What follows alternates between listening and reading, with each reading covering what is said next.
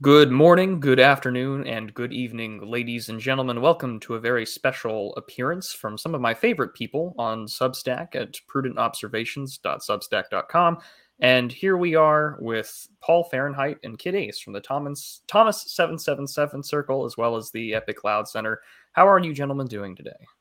I'm doing outstanding. How are you, Prude? I cannot complain. Same here. Glad to be on here. Oh, I'm glad to have you both on. We're doing something a little different and something that I think all of us were really happy to meet up and have this conversation because it's not necessarily current events. It's not necessarily talking about what's in the news. Instead, we're going to talk about something that I think just about everyone our age and older has probably played at least once or twice, and that is Obsidian Studios through Bethesda Fallout New Vegas, which came out in 2010. And 12 years later, people can't stop talking about it, and neither can we. And that's what we're going to do today is just talk a little bit of the politics of Fallout New Vegas. And we took some notes, and uh, we're all here to have a discussion. But um, when was your first? Uh, when did you first play it for both of you, and uh, what year was it? So I uh, I got an Xbox Live gift card, I think, for a birthday party when I was 15 and I saw that Fallout New Vegas was uh, ten dollars. The game was at least, and on the Xbox Live Store, I bought it for ten dollars and fell in love with it because it was a well written game that didn't have a fifty five minute long introduction sequence for a new character like Skyrim did, which I had played before Fallout. Um, so I think 2015 is is when I started playing it. Four years after, or five years after it came out. Gotcha. Well, admittingly, I lean more towards Fallout 3, to be honest. I think back in middle school or high school, I really delved into it. And I didn't realize the political implications when I, uh, of New Vegas, but uh, looking back now, it's definitely uh, very relevant to today. It may not be a current event, but uh, maybe some of the themes are. I was actually kind of a late bloomer to playing Fallout New Vegas. I don't think I played it until maybe 2020. So 10 years later, um, I played more of Skyrim, Fallout, uh, the original two, Fallout 1 and 2, um, just because I'm a sucker for the isometric RPG stuff. But after playing it in 2020, after first starting to read some more of the reactionary and neo reactionary canon, I was just like, oh, the political themes are right in front of you. It's very much a political game. And uh yeah so i i enjoyed it. I, I went with mr house on my first playthrough and then usually I, I delve between caesar's legion or mr house usually depending on what mood i'm in for a playthrough. But yeah that's uh that's when i played it. So uh, where do we want to start? Just the the general uh the feel for it or uh maybe just the i guess even today i think that was the first note we took was the prescience of uh, fallout new vegas. Because i mean it's 12 years later and we're still talking about this. Everyone and their mother talks about fallout new vegas it's a cultural icon for gaming. Yes, um, that's something I actually wanted to speak of more at length because it's quite impossible to overstate how much predictive power this particular piece of media had. Fallout New Vegas, I think, quite literally set the scene of what the political discourse would be 10 years in the future, probably 20 years in the future, and, and ongoing it even predicted like terms like you know there's a tribe in the game called the boomers that uh, have taken over nellis air force base and they're called that it's a pun their tribe name is a pun because um, they have a massive artillery stockpile in uh, nellis air force base and their whole tribe thing is that they're extreme xeno xenophobes yeah xenophobes that um, um pretty much shoot artillery cannons at anyone who comes close and I didn't realize what boomer meant. Uh, like referring to baby boomer until a couple years later when it started to get used in a political context to refer to the generation. Not only this, but it predicted that the right wing would look like uh, Caesar. It would look like the Caesar character in the game. It would very much be a group of gentlemen that intellectually base themselves on thinkers like Hegel and other thinkers that aren't necessarily explicitly set, set in the game. Like Spengler isn't explicitly talked about in the game, but I think lots of Spenglerian themes can be viewed in the game. And the NCR as a faction, uh, I think Ace, you're going to talk about that a little bit further down the line. But the NCR as a faction is a almost perfect critique of the biggest flaws, not just of democracy, but particularly American democracy. And it might have been partially a product of its time um, you know the the war in the Mojave is kind of a a you know thumbing the nose at the war in Iraq and Afghanistan, which was going on. I think they weren't at their height. Their height was, I think, uh, 2004, 2005. Um, but 2010, we were still in Iraq and Afghanistan. It's also right and, after the troop surge from Obama in 09. Oh yeah, oh yeah, and yeah, that there you go. I, I didn't remember that, but but yeah, but at the same time, it's like Caesar has a quote in the game where he says, Any invasion by a democracy is a half measure, which is just true. And we can see that in the entire history of the United States. We can see that in Vietnam.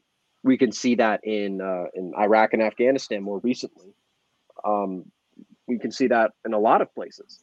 So, forgive me for sucking all the all the oxygen out of the room, but that's that's kind of the general the general ideas of the game I wanted to sort of speak to is that uh, Fallout New Vegas, I think more than any other single piece of media, had massive predictive and cultural creative power.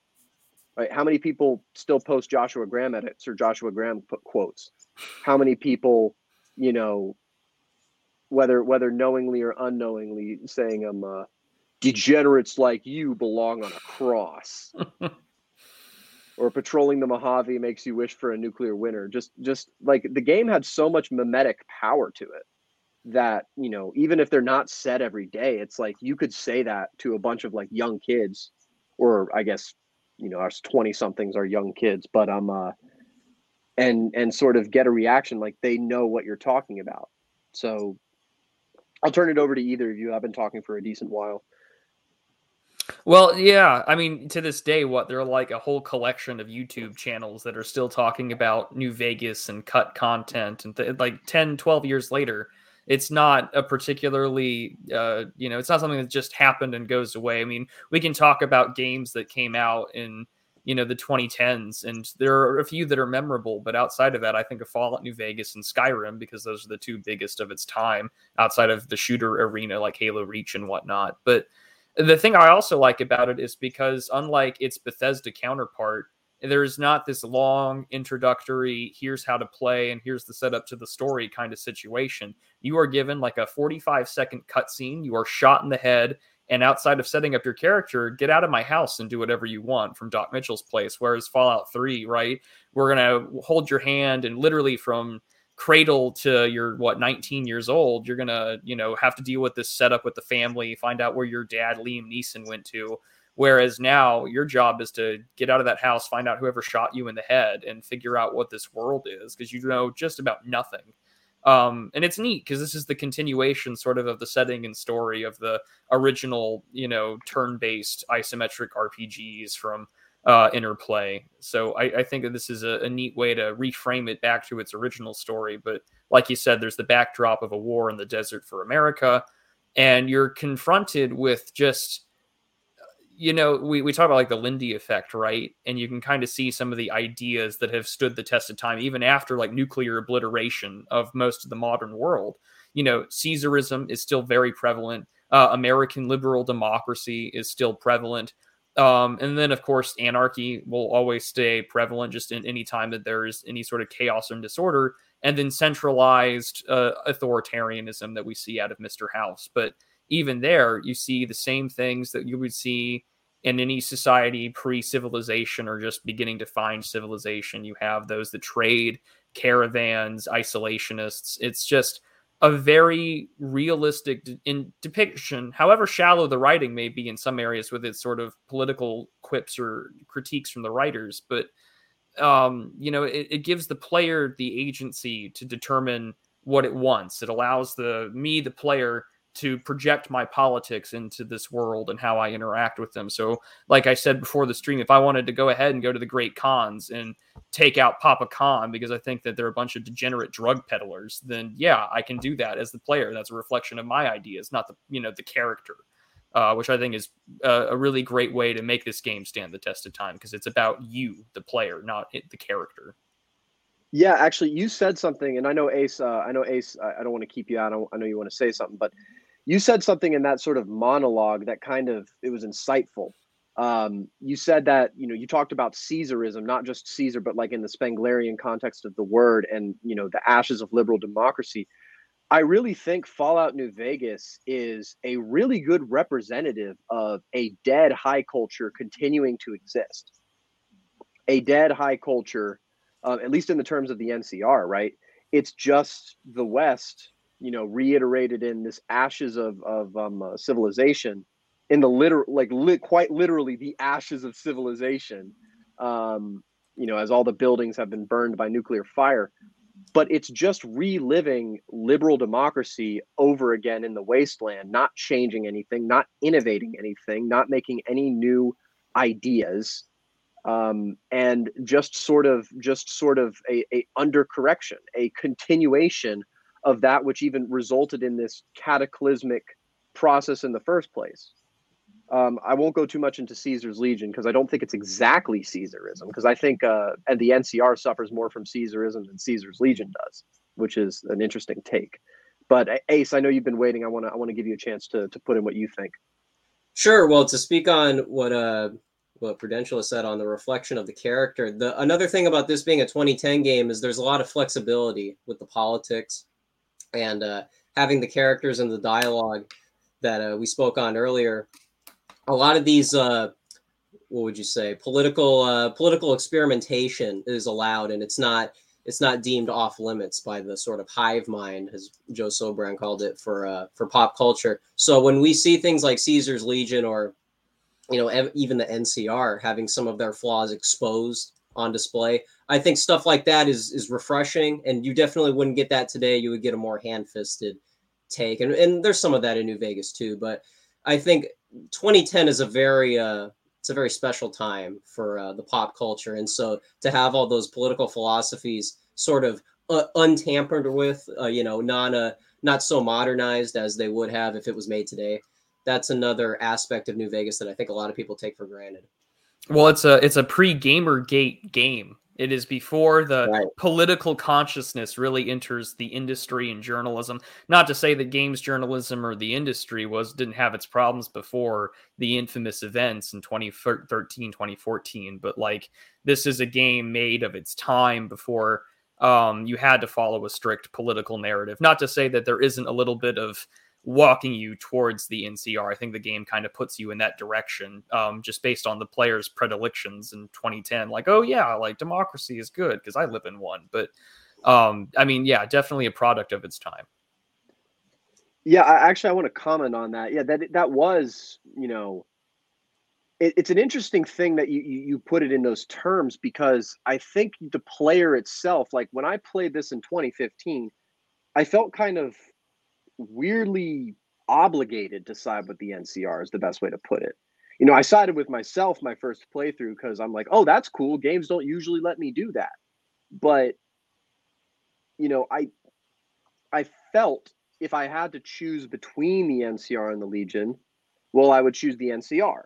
And that was back in 2015. I, I was 15 years old at the time, but also I, you know, wasn't as fully inculcated into the real understanding of how fucked things were in liberal democracy back then.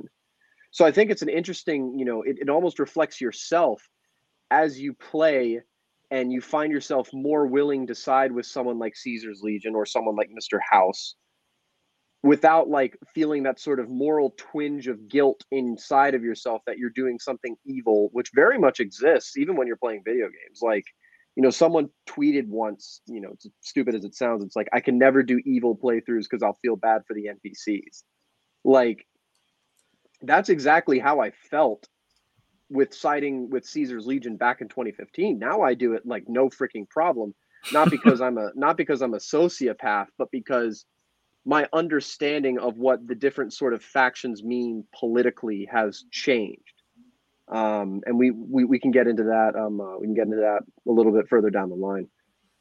Well, yeah, right, and that's the other thing is is that even in the independent Vegas option, you get to reflect your own politics again as the character because you get to decide uh, who lives and who dies. But it was funny that you mentioned the I don't want to hurt the NPC's feelings or whatever, because there's like two types of people that will do that. It's the oh I, I obey the traffic laws or whatever while I play um, GTA or whatever, and then you have the guy that will quick save before he decides to go murder a whole town in Skyrim or something. Just um, they're the two types of uh, the the two genders of um, gaming, really, so to speak.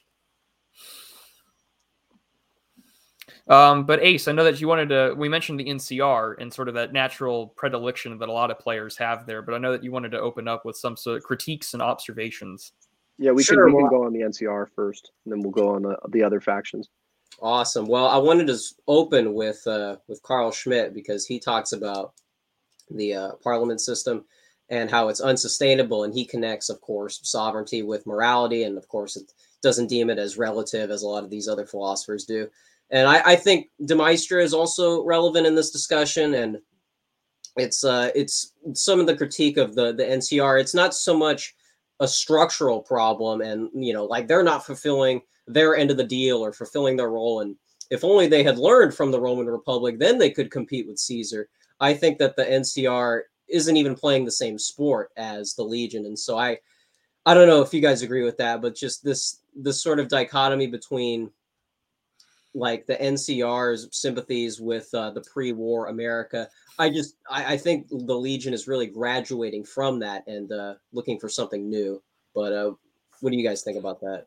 Well, yeah, right. The the two people or the two factions in the game that I think fundamentally understand that what came out of the past resulted in that disaster um you know and i think we have the quote in here thanks to paul for putting it up like if you want to know the fate of democracies look out the windows says mr house and even um when you first start to meet uh, caesar in, in the game he, he talks about president tandy and all the terms that she had served and who had succeeded her um, and it was like 52 years that she served as president. Like these two diametrically opposed sides, yet also strongly authoritarian, recognize the the fundamental failures that come within these systems, or at least their faults. Whether it is, um, as, Schmitt would put it, about par, uh, you know political and parliamentary systems, or even just how engaging in dialectics move things eventually in a more progressive direction and inevitably leads to its faults. And it's something that they both recognize. It's a, a good observation.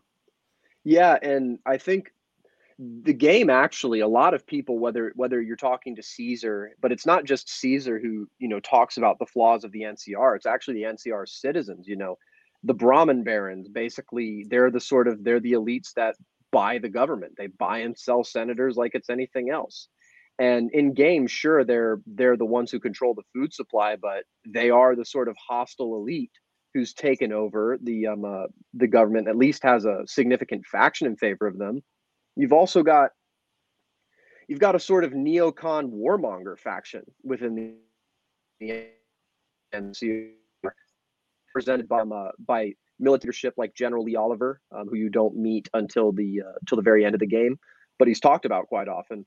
Um, represented in, you know, represented in the president of the uh, NCR at the time, uh, Aaron Kimball, who was um uh, who himself before he was a president was a uh, was a general he's the reason actually that the NC, he was the commander of the first NCR incursion into the Mojave, and he was this sort of draconian, no no holds barred like, you know, military man was who was a very competent commander. And Caesar talks about, you know, if Kimball had decided to take his army of the Mojave, these veterans of this campaign in the Mojave, and coup the government, things would be a lot different but then uh, he follows it up with now i have to do it for him.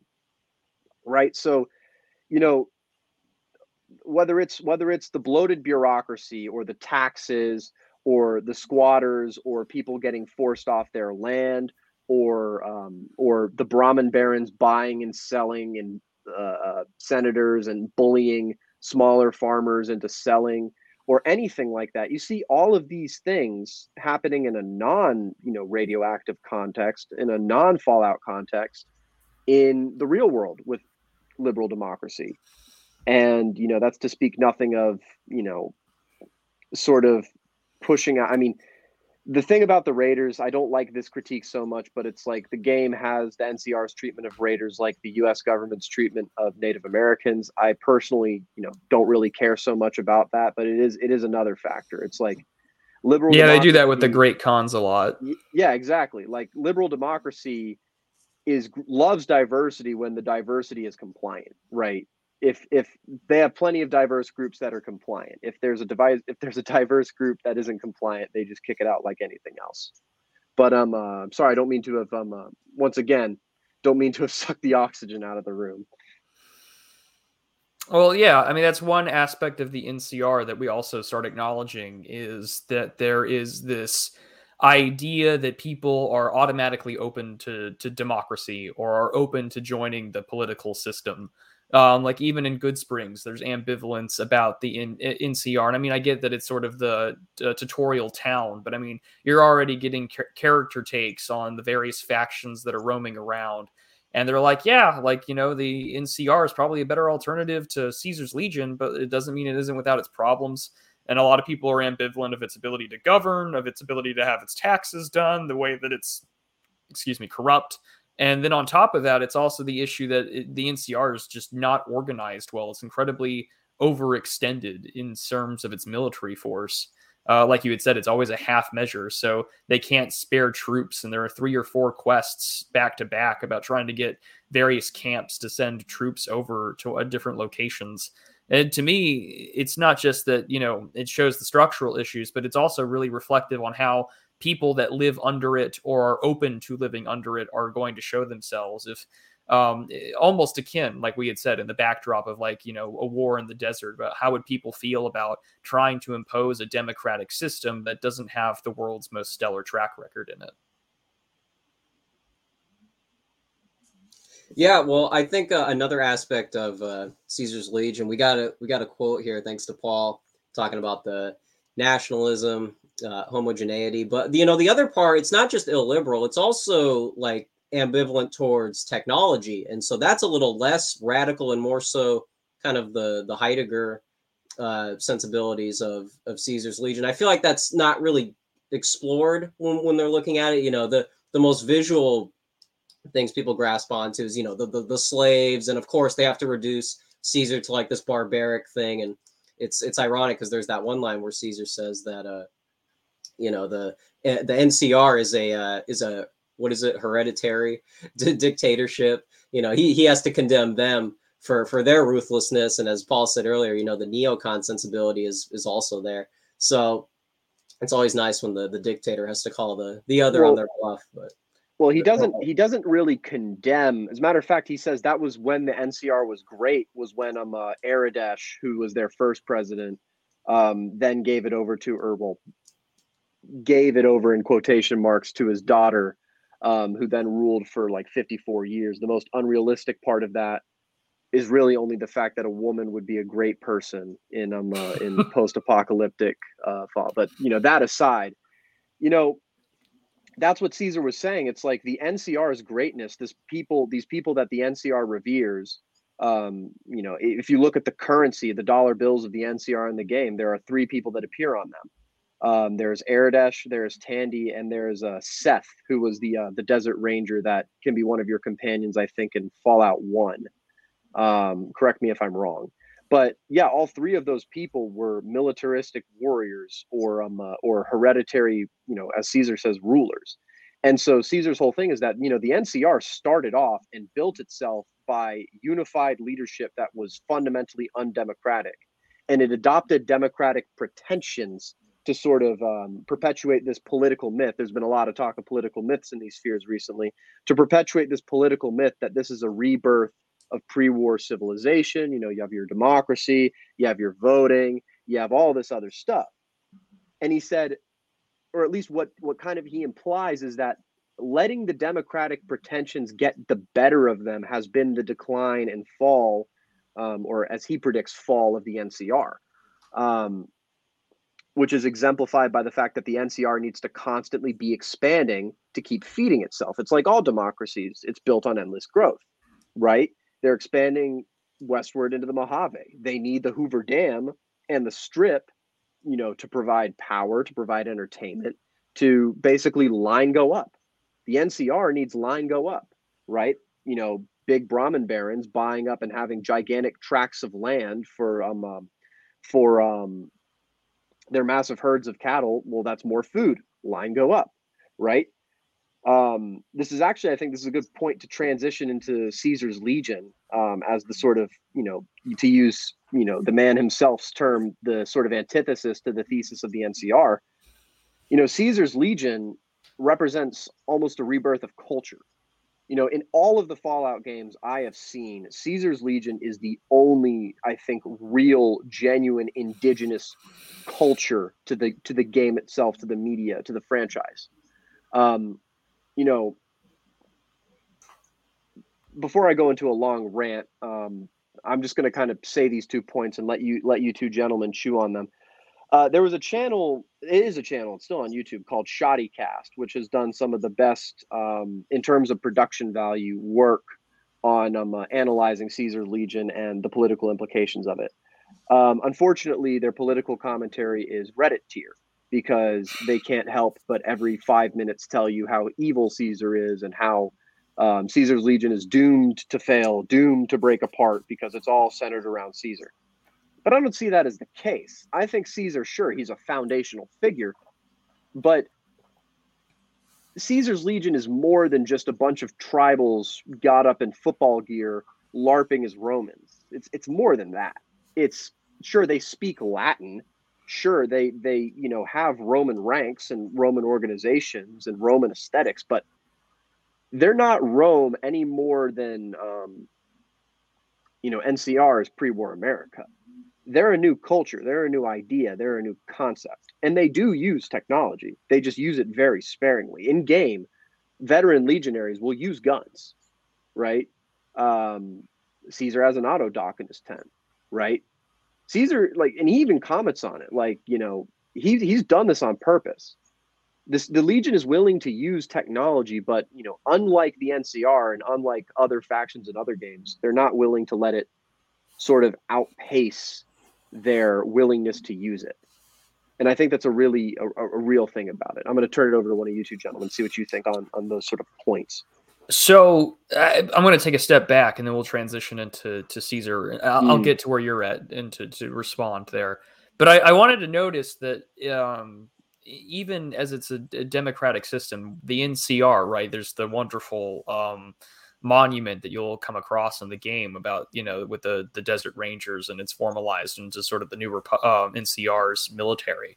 But I mean, even it goes back to their, you know, Interplay's original game about, you know, the Rangers surviving this like post apocalypse.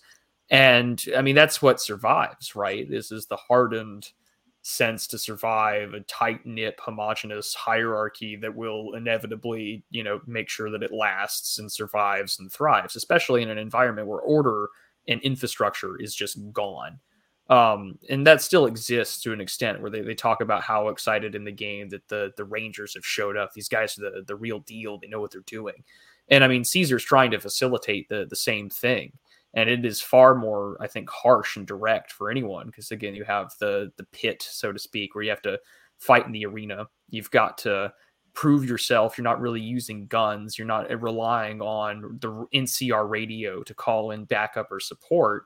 It's all on you. It's very much the uh, rebirth of what you know of, of what creates hard men, and it is these tough times, and that's what Caesar's Legion, I think, also kind of shows.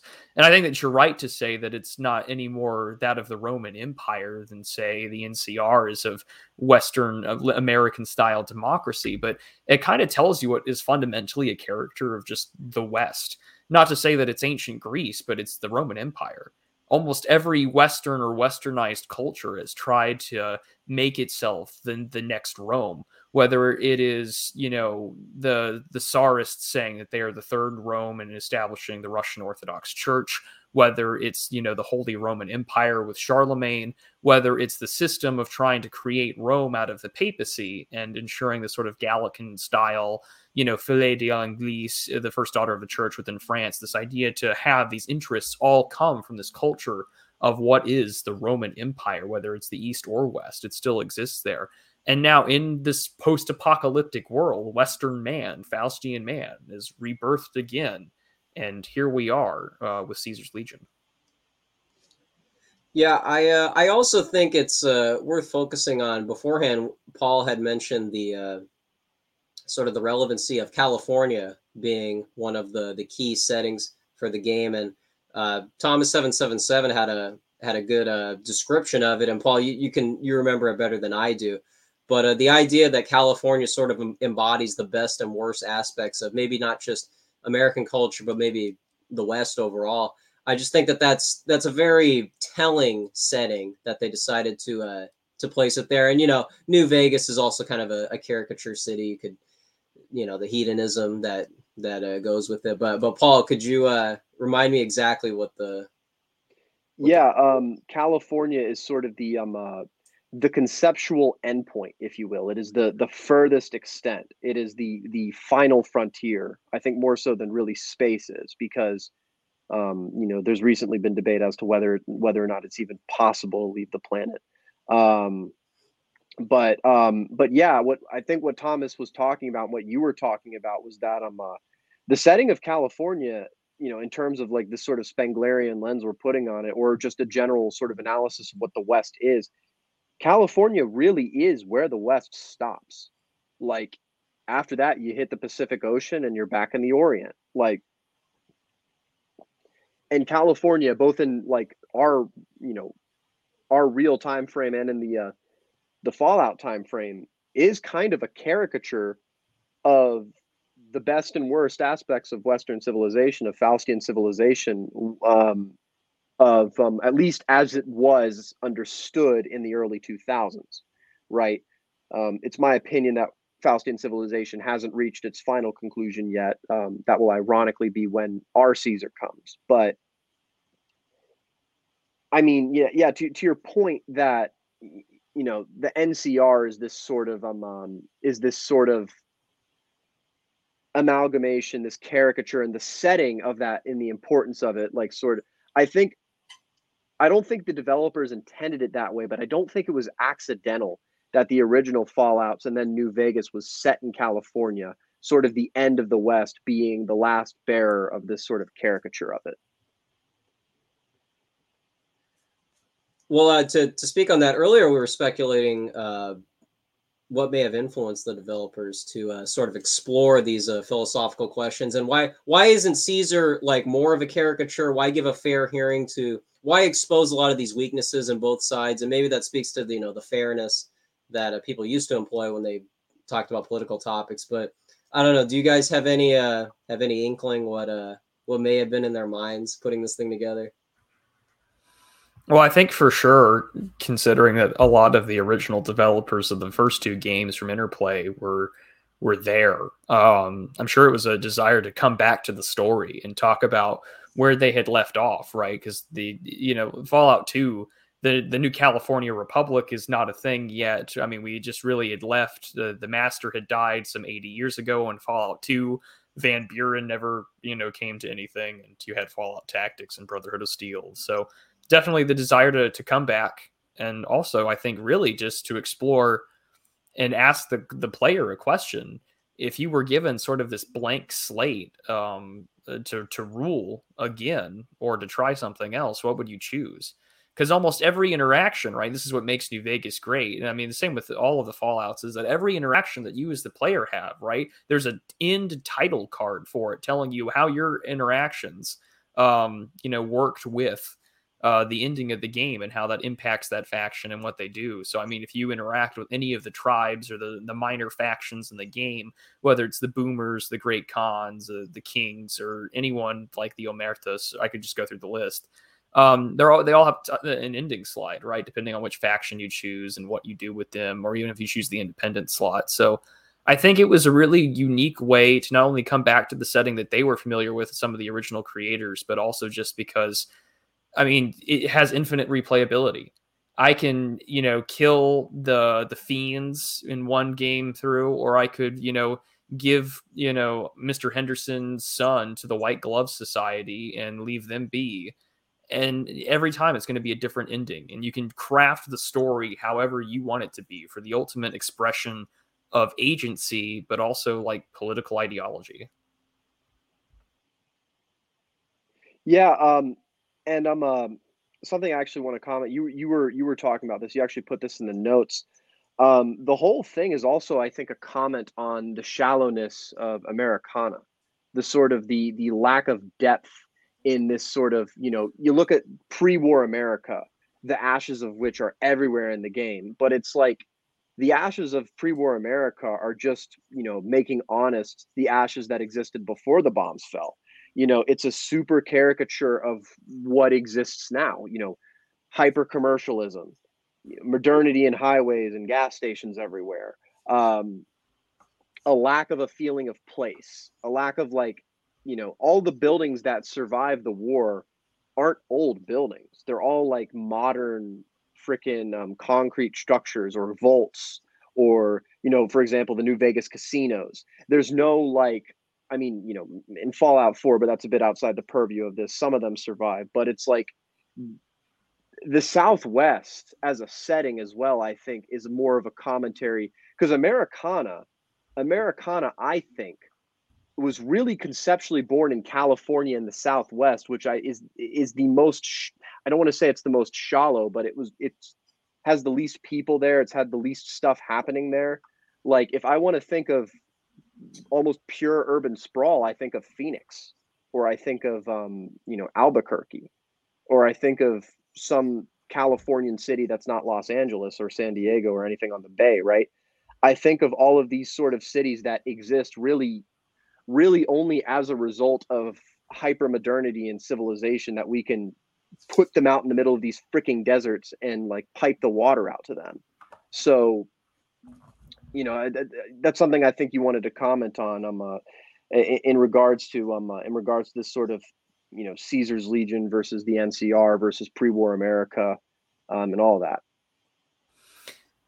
the thing that kind of popped out to me, and this is just something that I everyone kind of chuckles about the uh, the the kings um, that's in there, which I thought was really interesting because they'll tell you in the um, in the game, you know, like we we didn't even know his name; they just referred to him as the the king. Um, of course, it's referencing everyone plays as uh, you know Elvis Presley impersonators, but this is what survives out of sort of the American uh, culture uh, at the end of the world is basically Sin City and which is New Vegas, right? Sin City and Elvis Presley uh, for this sort of retro futurist 1950s America in the you know 200 some odd years later. And it just kind of, to me, just says some shallowness that this is what survives the United States, at least in the West, right? Is the the cultural aspect of the radio, whether it's um, Big Iron or any of the great hits that are played on uh, the uh, radio that you can tune into, but it's just gambling. You know, they even have the, the one of them is called the Gomorrah, and you know Elvis Presley with the Kings. Like this is this is American culture, um, which I think we can get into when we talk about the DLCs. But that's why I find Ulysses to be one of the best written characters in the game as a as a DLC character but I mean, initial playthrough, right? Like this is all that I'm seeing of the of America in the West is uh, Las Vegas and this weird cult of personality around Elvis Presley. Whereas when you play Fallout Three, right, there's this whole group trying to to free slaves um, from super mutants and all that jazz that are all dedicated to Abraham Lincoln. There's a lot more um, center of what is American history in the nation's capital. But out in the middle of nowhere in this frontier of the West, right? The last part of the Western world geographically and politically.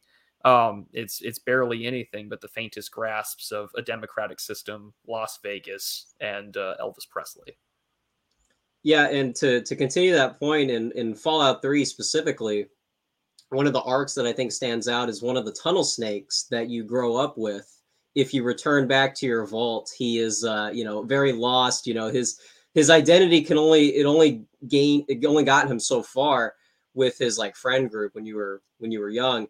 But when you go back there it's uh you know that's that kind of identity doesn't really transcend anything. It's not really deep enough. And as you guys said earlier you know the surface level americana it's it's absent of the the history and the depth of like the pre-war america. So the fact that you know, you have sort of these tough guy macho characters, and then all it takes is, you know, what is it like 20 years for them to just be reduced to just some completely shallow, like basically loser in the in the vaults. You know, through no fault of their own. You know, it's all circumstantial, but uh, I just think that one of those arcs. I forget that guy's name. I I should know it, but well, that's the thing, right? Is that like they're basically a bunch of greasers. Um, again, exactly. sort of um, caricaturizing the 1950s culture that Fallout is sort of set in, um, permanently set in, right uh, before the war, and that's what they are, and this is what we pass down in this like characterized 1950s Americana. That all that survives are these faint impressions of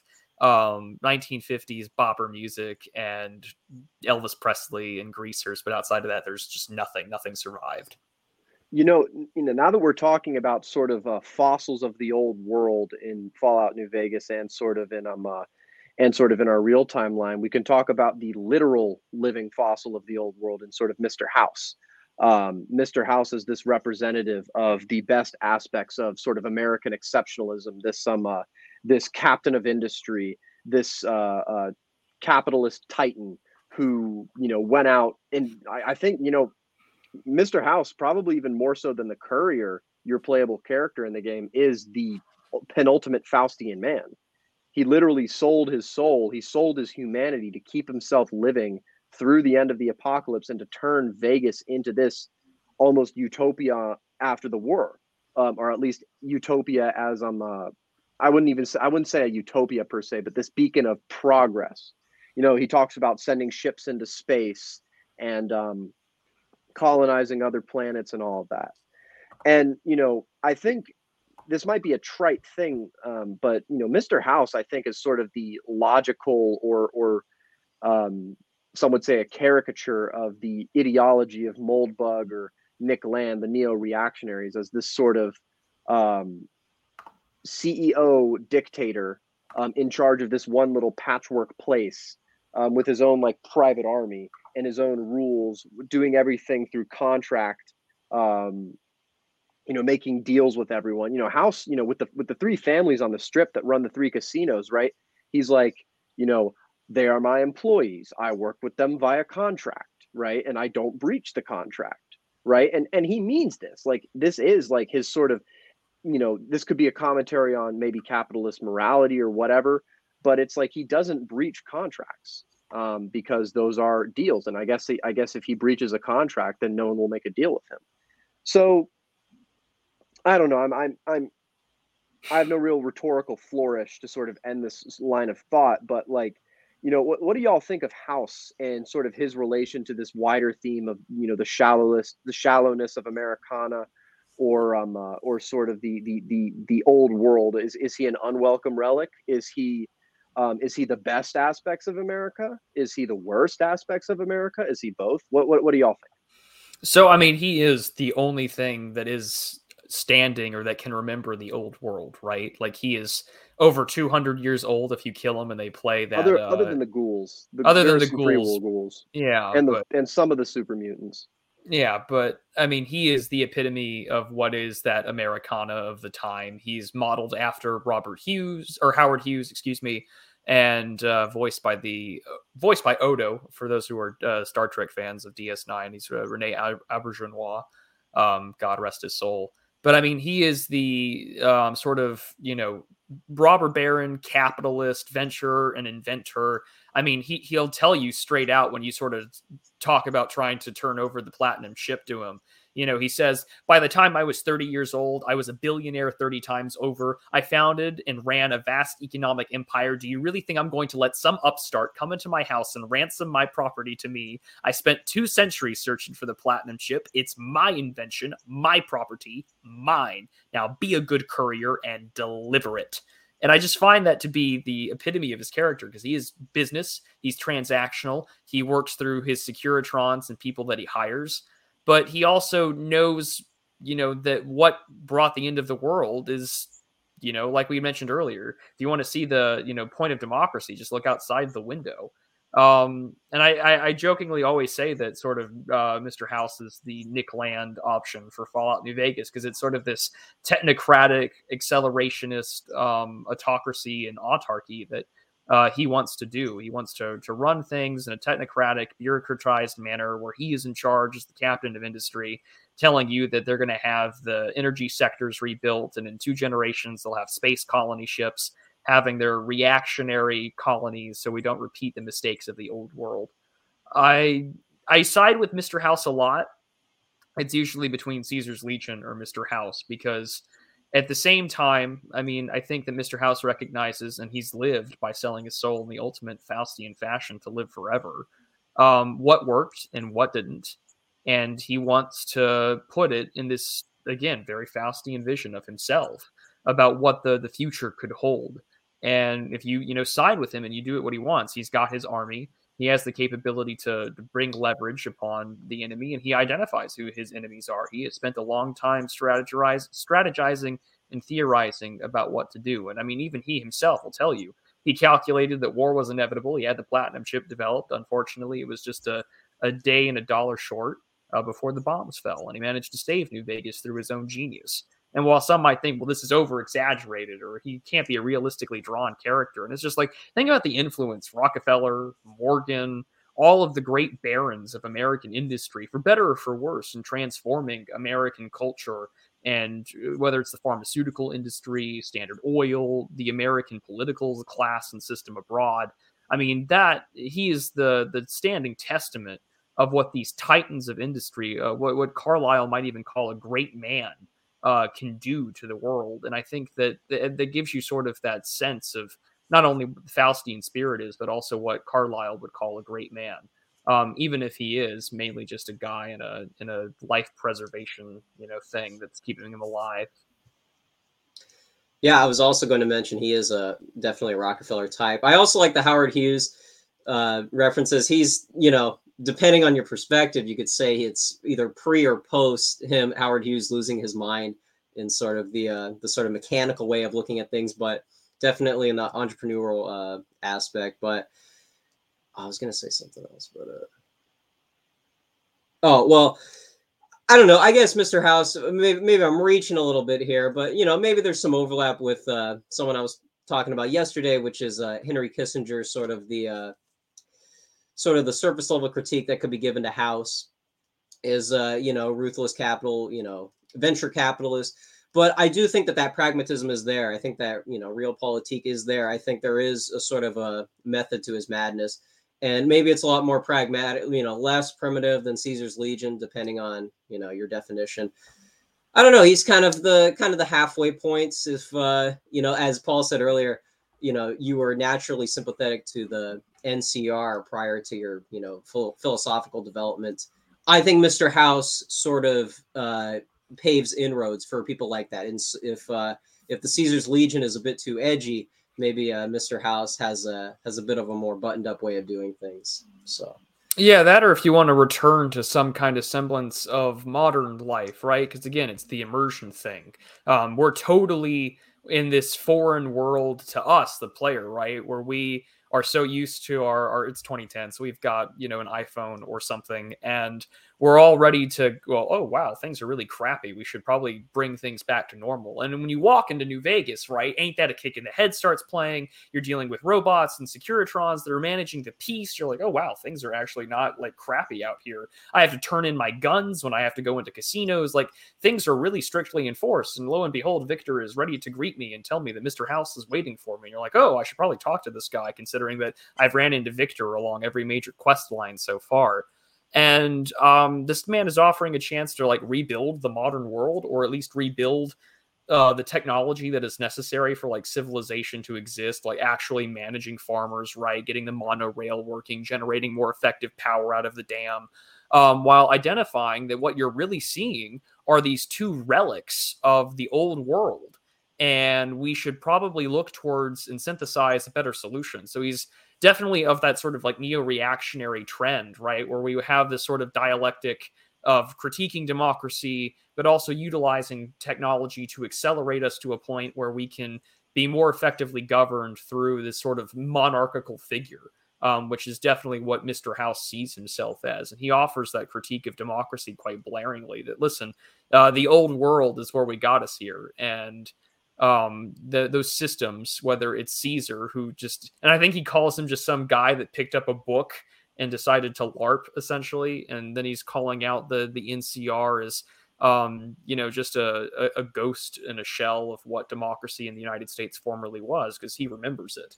And uh, he does he definitely does offer um the the technological path similar to caesar's legion whereas is more of a luddite um, you know, men, flesh and blood kind of deal that you get out of the Legion. There's a lot to unpack with Mr. House for sure. Yeah, um, there were a couple things I wanted to say about House actually. Um, I think House is sort of the peak of the sort of merchant type figure, uh, the archetypal merchant that we that many have in in our spheres. Um, you know, as as Prude said earlier, he is transactional he is very much a I'm a, a an eye for an eye, a tooth for a tooth, and all of that. Um, but also he has no metaphysics. House has zero metaphysics. He to him he is like he's a Kissinger type figure. He is peak pragmatic. He is peak realist. He has no conception outside of de facto. Um, there's no there's no de jure other than contract, but you know contract itself is just another reflection of ordering reordering material reality. Um you know and he has house has no vision that isn't really crude materialism. His vision sure sending colonies out to colony ships and basically you know restart the whole thing but there's there's no like there's no higher sort of spiritual concept or or higher goal or higher purpose that's outside of the material to uh to house. And honestly if you look at this from the Evolian point of view, House is actually the most evil option you could choose because what House is standing for, what he's trying to restore, is quite literally, you know, Evola looking at the Fallout universe, right? If if he saw the Fallout universe, he he would probably say something like, "This is a wonderful opportunity for us to sort of." Uh, you know, try to break out of the Kali Yuga, even if it's for a time, right? You know, and he would almost certainly go with Caesar as sort of a um, uh, you know, as a as a way of getting out of the Kali Yuga. Um, but what House stands for is a re as as you said, Prude, is a recreation of modernity, is a uh, resurrection of modernity, even more so than the NCR, right? You know, the NCR still lets its um, uh, you know, still lets its citizens do its its weirdo things. Um, but it's not like actively trying to bring back the concept of modernity, at least not in a material sense. And what? oh, go ahead. No, no, I just wanted to finish it off by saying, um, you know, House very much understands that the Great War was caused by democracy, but he also misunderstands many of the other things that caused the Great War, such as um, uh, more or technology outplacing restraint or outpacing restraint. House thinks that you know there was nothing wrong with the technologies of the old world. It was perfectly fine. It's just they were managed by idiots, right? And House is kind of this you know galaxy brain, five thousand IQ type person who thinks that he's the guy who can manage all of it properly um, until further notice. And I think what House misunderstands that Caesar does understand is that the Great War was also caused by too much modernity, too much civilization, too much technology as a consequence of all of that. Prude, you wanted you wanted to say something? Oh yeah, well, I mean, like the war is also caused by great power politics over resources, um, especially between China and the United States, as the the lore goes. But the other thing, right, that you, we're if we're going to mention like other lenses to view it from, like Mr. House is also like a really great character to view things from a Hoppian lens because to to Mr. House, right, what is the most important thing with these contracts? It's property rights. It is the material aspect of the right to own property, the right to contract, um, which we see in you know democracy, the God that failed uh, that is straight from like Mr. House, where everything is about business, everything is about contracts, everything is about good and proper management and these contractual relationships. Because once you start talking to Benny and he's trying to tell talk to you out of it, if you report back to Mr. House, yeah, Mr. House is like, yeah, I already know that Benny's trying to like go against me. Like I already know this. Um, and here's the way that you should counter Benny. Like he is very much a businessman. He's very much about that sort of property lens. But I don't think he's necessarily in. Like you mentioned, he's this sort of like galaxy brain. Like I want to um, I'll fix things like Giga Chad. Yes, this is my political ideology that will emerge from the ashes, as the meme goes. But um, you know, not to. I guess I'll play devil's advocate. I mean, like out of everybody in, in, the factions there, I mean, the one thing he's got going for him isn't necessarily the technology; it's the history. Um, the man lived through the war. I mean, the man lived before the war and was a titan of industry. He knew how it worked. And uh, what a better man to sort of play the game than to be a man that knew the rise and fall um, and what may come from it. I wanted to say real quickly that uh, I, I, was curious if we were going to get going to excuse me Rothbard the Hoppian pipeline. Maybe New Vegas is responsible for the libertarian uh, reactionary pipeline. That may have been the, the source of that. It is 2010 after all, but uh, but anyways, yeah. I guess if uh, I guess if you're compelled by the uh, by the sort of you know Hoppe side of things, that might that might steer you away from Caesar, ironically. But uh, I don't know if that's uh, truly justified. No, I, I was going to ask you, Paul, what, what what you think about that dynamic specifically? The dynamic of um, um sorry, could you restate that? Yeah, yeah, yeah, sure. Just uh, the fact that like the fact that Mr. House, I mean, he is placating to a materialist worldview, and so, mm-hmm. as Prude said earlier, you know the to to to the average layman, you know, the they're sort of living by the noble lie with all the the robots and gadgets. You know, they're assuring them that no, democracy is actually not going to collapse. You know, look, we got we got everything you need here.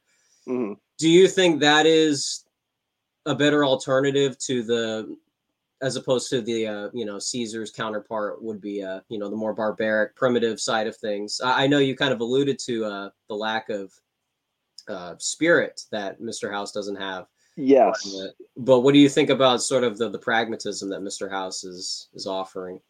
So yeah, I, I I'm I'm going to address your point real quick, but I actually think this is a good way a good way to segue. Um, we touched on Caesar a little bit earlier, but I think we can, you know, by answering this question, we can sort of segue fully into analyzing Caesar's Legion and its full implications.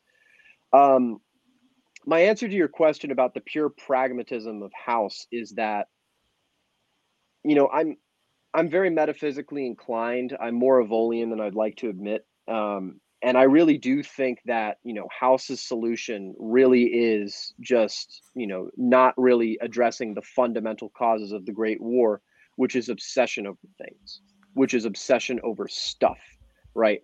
House is the exact you know, as as Prude said, you know, yeah, House is a really interesting character in the fact that he did live through the Great War. He's almost a myth made flesh.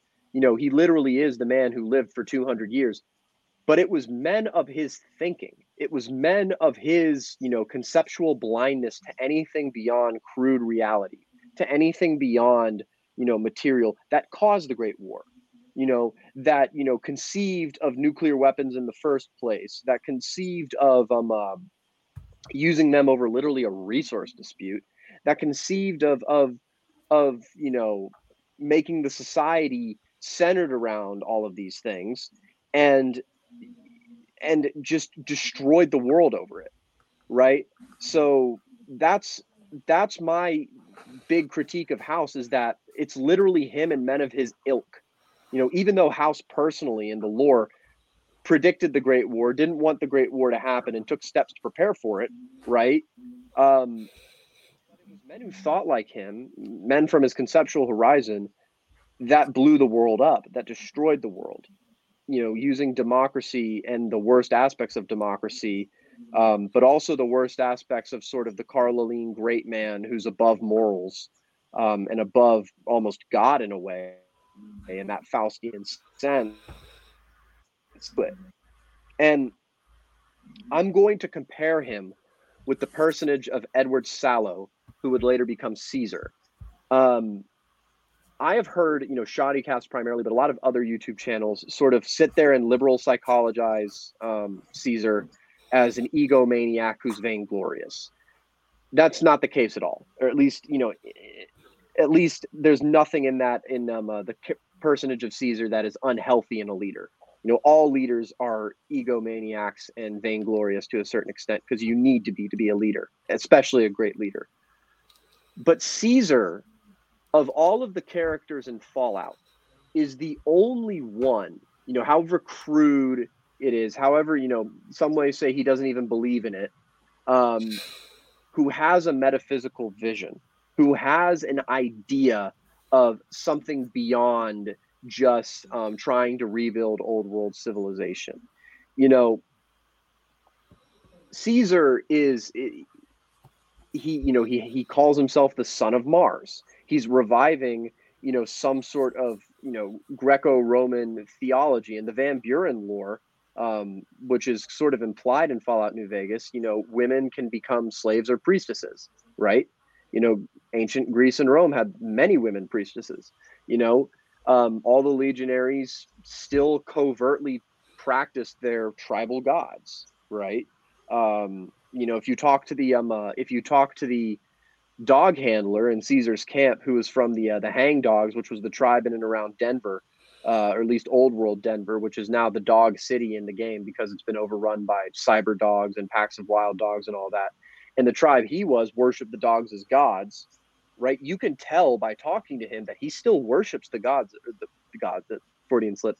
Um, also a character in one of the DLCs, uh, God and Dog, but um, but you can see that you know Caesar talks about the quote I think is um, a, a nationalist, imperialist, totalitarian, homogenous culture that obliterates the identity of every group it conquers. That might be what Caesar is trying to do, or at least him intellectually what he's trying to do, but the actuality of what he's doing um, is he's created a culture. He's created something that is a direct response to the circumstances that the environment has put them in. That is not an attempt to necromance the past, as my friend Thomas would say. Um, the 87 tribes, Caesar took them and forged them into one sort of nation, right? It forged them into one sort of empire, one tribe, if you will, with the bull as their symbol, right? And you know, people talk about how you know Caesar's Legion is centered around Caesar personally, and every tons of people in game say this, and tons of people out of game say that you know, and Caesar with the brain tumor, and you don't interfere, you can kill him or whatever. And when Caesar dies, the Legion will go into civil war between you know, sort of Lanius's faction, Vulpes Inculta's faction, um, maybe even Lucius, the head of the Praetorian Guard, would have a faction, right? Which is possible but the thing is, is that Caesar's Legion is a country, is an identity that exists, that is something that was created just off of the vision of one man, but the people the people under his reign fulfill it as much as Caesar created it.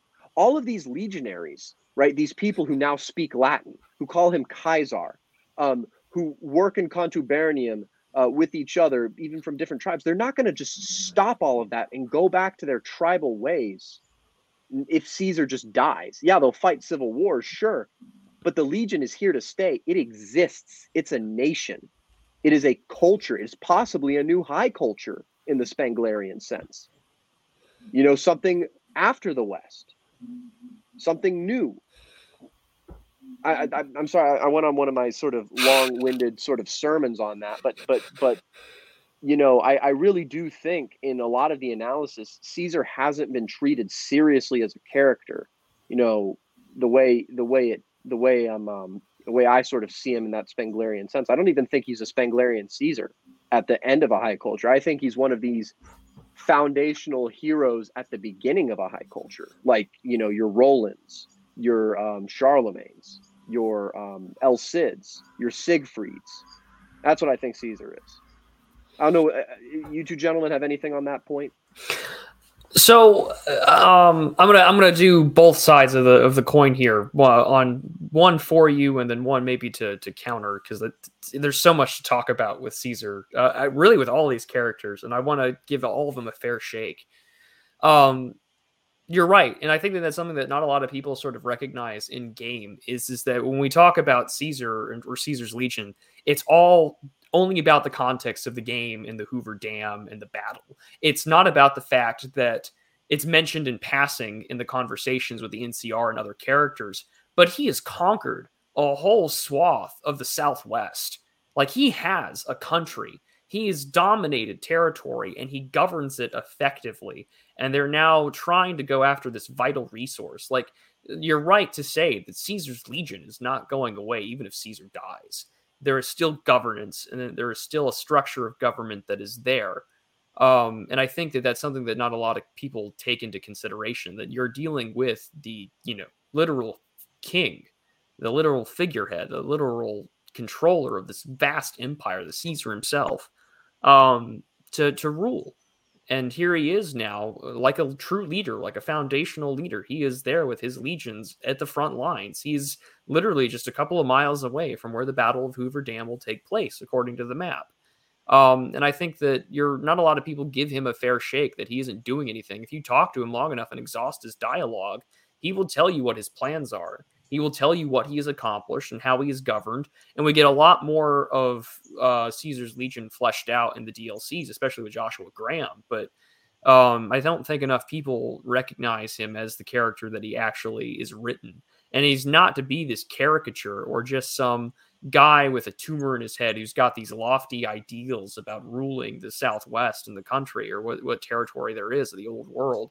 It's a man that wants to that recognizes and has read that civilization requires those foundational men to lead. Um, and that that would be the way to, to, I would say is definitely supportive of that. The my the way to push back on it, I think, would be to say that okay, well, what does happen um, if he dies, right? And the way that you would support uh, Paul's point is that well, if he dies, clearly, even in game, if you decide to kill him, he is now a, a, martyr foundational figure. Like he's there, we don't see in the game. Um, even if you kill him, that like the Legion goes away. Even if you decide not to play as Caesar's Legion and you go to the camp uh, to find Benny or whatever, you can still kill Caesar right there, and the Legion as a force doesn't go away. Um, but I guess his pushback would be, I think what makes all four factions interesting, Caesar especially, is that they're all these um, flashes of old world sensibilities. Um not just metaphysical ones because i do think mr house has some metaphysics but we can get into that in a second. I think that all of these characters are visages or simulacras of the old world um before the war itself. You know we have this caesarian figure. We have the Rome reincarnated as it has been throughout every single collapse throughout civilization in the Western history. Um, every civilization wants to rebuild itself as the next Rome, whether it is Russia declaring itself the third Rome with orthodoxy, whether it's the Holy Roman Empire and Charlemagne, the papacy sort of establishing this Roman style of rule and authority through the church. Um, everyone wants to be Rome. Uh, that glory still lives forever, but it's never Rome, right? It's always something that is of an image of itself, almost a ghost dance.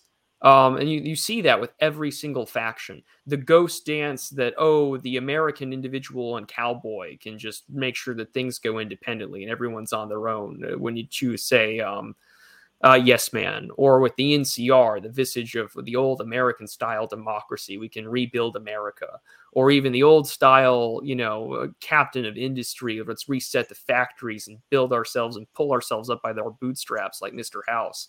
I, if it's not, it's not if they don't have, if they don't have metaphysics, then I think what they perfectly are is is that you as a character are now immersed in this world, or you have to pick more or less four major sides about what kind of society that is a relic of the old world you want to to formulate and build a foundation for a new future in this post-apocalypse. I think that's a very insightful point um, that sort of point against caesar. Um, and i'm going to go down that line a little bit. Um, i think i said this earlier i either said this before stream or i said this earlier in the in the in the show but you know fallout the whole all of the factions are like you just outlined prude they're just reliving stereotypes of Western culture, right? No new ideas have come, all just um, different aspects of the West, of the sort of culturally impoverished America, just replaying themselves. Um, whether it's the NCR and their sort of World War II Hitler narrative without even, you know, citing the man, or it's Caesar with this sort of Pax Romana narrative that the West has sort of taken upon itself or it's House with the um uh, with the endless capitalism and endless material narrative, or it's like you said with the Courier, the sort of rugged frontiersman narrative. All of these are cultural types of the West that have already sort of been created.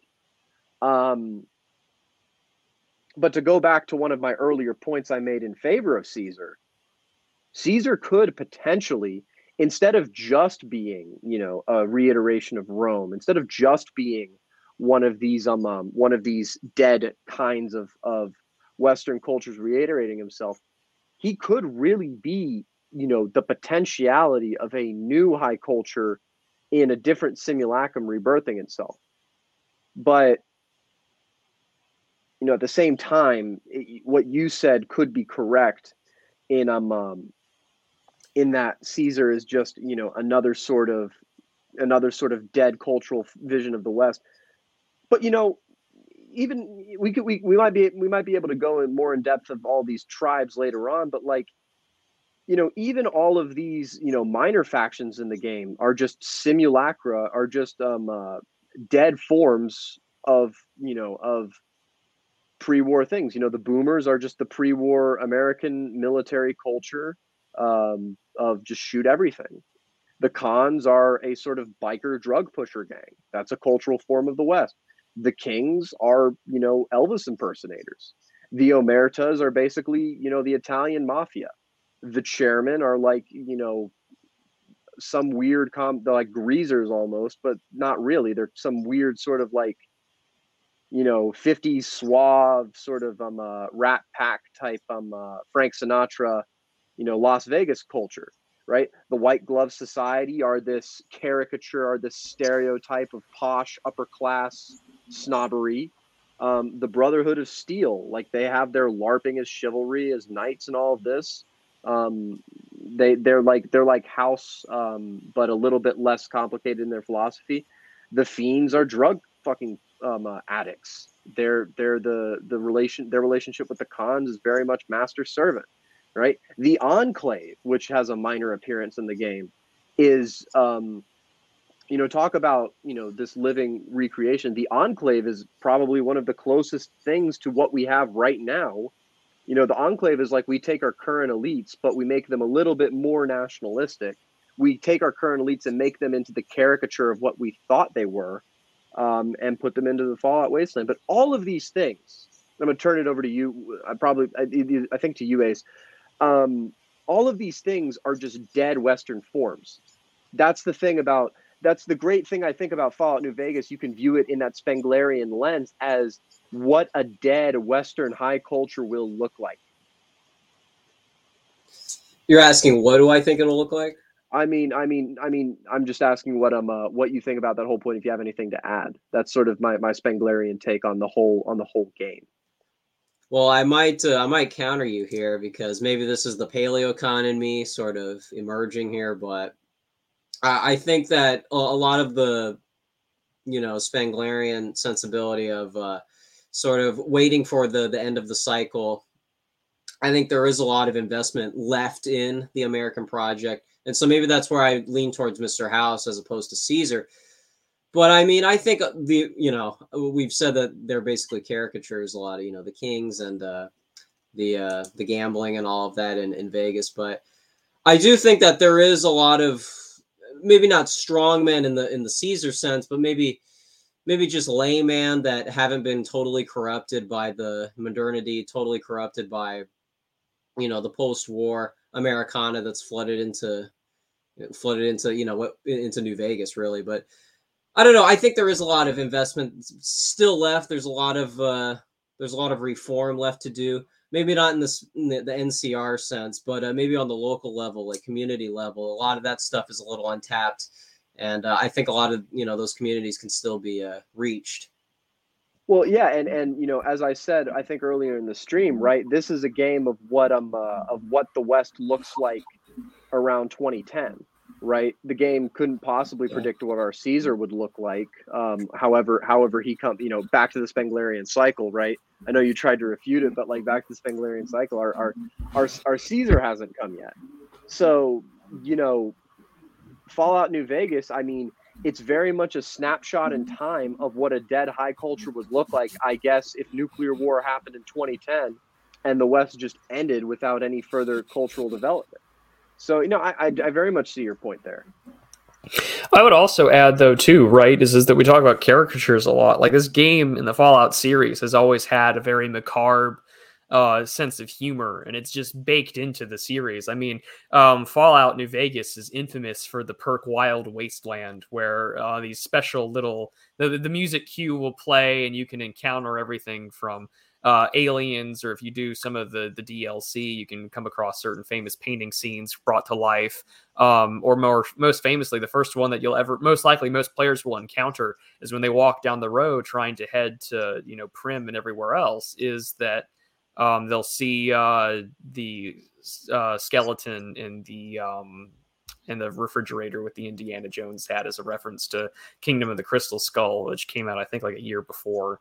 Um, so I mean, like the humor's there, which I think also kind of adds to the caricature. But I mean, um, th- that is a lot of things though, where things are taken out of proportion, and that that's part of I think the politics of things is that when you have no historical root to anything and you are born from a complete destruction of the old world, what do you have left to rely on other than the caricatures? Where I mean, even it seems ridiculous to us, but to them, it's the real, it's the real deal. Where oh, we as the boomers, we have these like nice like airman jackets with all of our medals on because that's where we descend from. Um, it doesn't matter that we all look crazy as guys in red and in football gear, but that's Caesar's Legion to these people because this is what they know, is what they're rooted to. Um, which I think to us may be a caricature, but I think it plays rather well into the game for all of the factions, really, including the minor ones, that this is what they are. I mean, like the Great Khans, they're a biker gang that deals in crank, you know, like that's what they are. Um, which I think just tells us a lot about uh, what what we would rebuild from. Because I mean, if we were to rebuild from scratch, uh, unless you're like us that are just autistically into the sort of political knowledge, whether it's Rothbard, Spengler, Hoppe, uh, Land, or whatever, like not many people are going to be like government, theology, Locke. Who the hell are these people? Like we need to like get the water running, you know. That's why I think a lot of it also kind of plays really well with it being such a caricature. You know, yeah, and honestly, you could kind of see something of that. What you said, rebuilding off of caricatures you could kind of see that at like the initial history of the West. Because what was Charlemagne but just some fucking Frankish barbarian in furs, like with in, and the Pope just just declares he's emperor of Rome. Like he wouldn't even use the title when speaking to Byzantine um, either diplomats or the emperors. I don't know if Charlemagne ever spoke to the Byzantine because um, I think it was Irene of Athens that was in charge at the time. I could be could be wrong with that uh, the Empress Irene. Um, but you know, yeah, to your point is that you know Charlemagne and the Franks and all of these Gothic Germanic tribes they had their own faiths, sure, but like you know Christianity and the idea of the sort of Roman legion and the idea of of Caesar of the emperors were sort of the only things left over, right? Like you know recently historiography has kind of proven that um, um, or at least changes in historical research have kind of proven that the fall of rome was an apocalyptic event. Like the fall of rome was not something that people just lived through and um you know and and like like they didn't even realize it. The fall of rome like there were organized sports in rome like we have now there were apparently science fiction type works being written in the second century. You know almost all of like the the cultural aspects that we have even down to like you know fan clubs or you know as we call consumers they had their own version of consumers you know? Like even technologically their um uh civil you know i know nemitz would like this if he ever hears this but like their their you know their water infrastructure was equivalent to 19th century German water orchestra, you know, water infrastructure. Um, you know, to the point where they were, you know, the Germans were looking around like Stuttgart, I think after the German Empire was declared perfect. And after they cleaned it out, the quality of water was so clean that they just integrated it into Stuttgart's um, um water infrastructure. So it's like, you know, I completely understand what you're saying. Is like all of these cultures, all of these tribes in game, you know, are using these sort of um, um these sort of symbols to um uh, or these caricatures or these leftover things from this previous high empire to rebuild you know profane as it may be and i think this is actually a good way to segue into um, into sort of the dlcs because this is a concept that gets talked about in more than one of the dlcs directly in lonesome road less directly in honest hearts um, but even in like in, in dead money and old world blues i think these these concepts get brushed upon so you know um, uh, what do you, do you, do you gentlemen want to go through all four of them at once or, or do you want to go one by one or what do y'all want to do I'm good with starting out um, chronological I, order. Well, yeah, I guess we can go in release order. That would probably be um, the best idea for the um, DLCs. Well, yeah, because the the story of Ulysses, I think, is told other than Honest Hearts, which is kind of a, a one off. Well, no, uh, I mean, even you. Well, I mean, it's kind of a one off, but uh, the things inside, uh, he's oh, referenced wait, no. there. No, yeah, he is. No, I'm sorry, I forgot about that but yeah, the story oh, yeah. of Ulysses and um uh, and um, what's her name, the the Brotherhood chick, um, that was uh, Elijah's pupil. Um, anyway, um, like the story of Ulysses is kind of told in all three DLCs as one of the subplots of it, and you find clues and where he's been and what he's done, um, which all culminates in Lonesome Road. Um, so yeah, I guess we can we can go for it chronologically. Um, how about this for Dead Money? Um, let's talk about the character of Elijah first. Um, if, if, you gentlemen have anything to speak on him, uh, speak on Elijah. Um, we could talk about sort of the brotherhood of. Matter of fact, I think that's a good thing to talk about, right? We could talk about Elijah as sort of the logical conclusion of this brotherhood, um, you know, morality that has been in all of the games up until Fallout New Vegas. Um, Father Elijah is this sort of he, he's the former elder of the Mojave chapter he was looking to use all of this old world, these sort of like grand wonder weapons that you know he was going to use. He was lo- they were losing a war against the NCR because the Brotherhood used to have control of the Mojave, and then when the NCR was moving in, they fought the Brotherhood uh, as well as in California. And um, the Brotherhood individually were stronger. I think there's World War II parallels too. Individually, the Brotherhood were stronger than than you know the NCR, but the NCR just had more numbers. And so Elijah was looking more and more and more to these wonder weapons, like the um, uh, the power plant that you can call in the main game outside of the DLCs. You can go. Yeah, Helios one. Yeah, not Helios to mention 1. he visits the the big MT. You know. Yeah. To to yeah, look for weapons. In the so yeah, there's some yeah. World War II for sure uh, references there. But I, I guess Elijah Elijah is sort of a different sort of iteration of the Faustian man in which he sold his soul to sort of get to where House is at right? He's he's Faust, you know, without the means of house, right? Um, I don't mean I don't mean to be talking so much about this. Do you gentlemen have anything to say about Elijah and the Brotherhood as a whole? Uh, well, I mean, for to me, the Brotherhood, right, is just it, it always gets played as sort of this technophilic uh, you know, um, isolationists. We don't know uh, associate with anybody. We want to be sort of the guardians of technology. But there's a lot of uh, honor in that, I think, especially in this post-apocalypse, where most people who are working there are just trying to rebuild using sort of medieval methods of technology to get water running, trying to utilize and jerry rig technology so it's not um, you know, irradiating them and things like that. I mean, these things are we're, we're living in a very early technological age and they're trying to make sure that this technology isn't being used by people that could have nefarious means or don't know what they're doing because they they live in isolation. It's very monastic and ascetic despite being so technological where they, they don't interact with anybody they don't want anyone to do it um, even when you encounter sort of elijah's you know protege in game uh, veronica at the 188 trading post um, even she, despite not being part of the Legion or the part of the Brotherhood anymore, she's also still very secretive, doesn't share a lot of information with you. You know, she still is a part of that culture.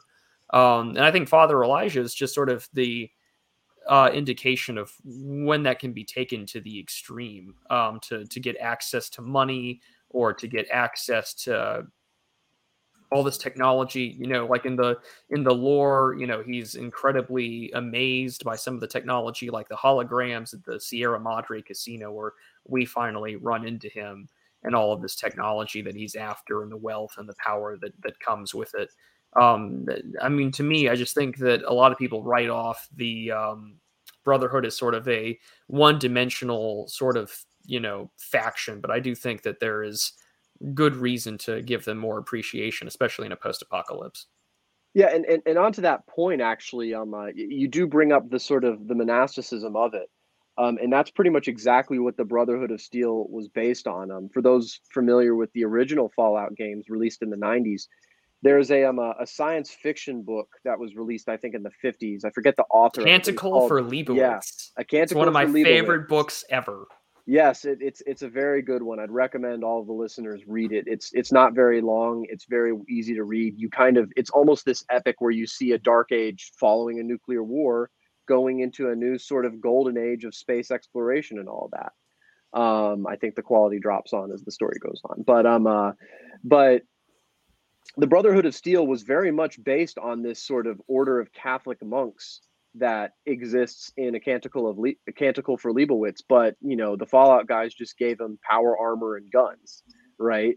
Like um, they are, you know, there is a sort of nobility to it. There is a sort of, and I think that sort of keeping the torch of civilization alive, you know, finding all the technology that was used to um uh, to destroy mankind and keeping it from uh, from being used by anyone again. There is a nobility to that. You're not wrong at the same time, I think Caesar in the game levies probably the best critique against them.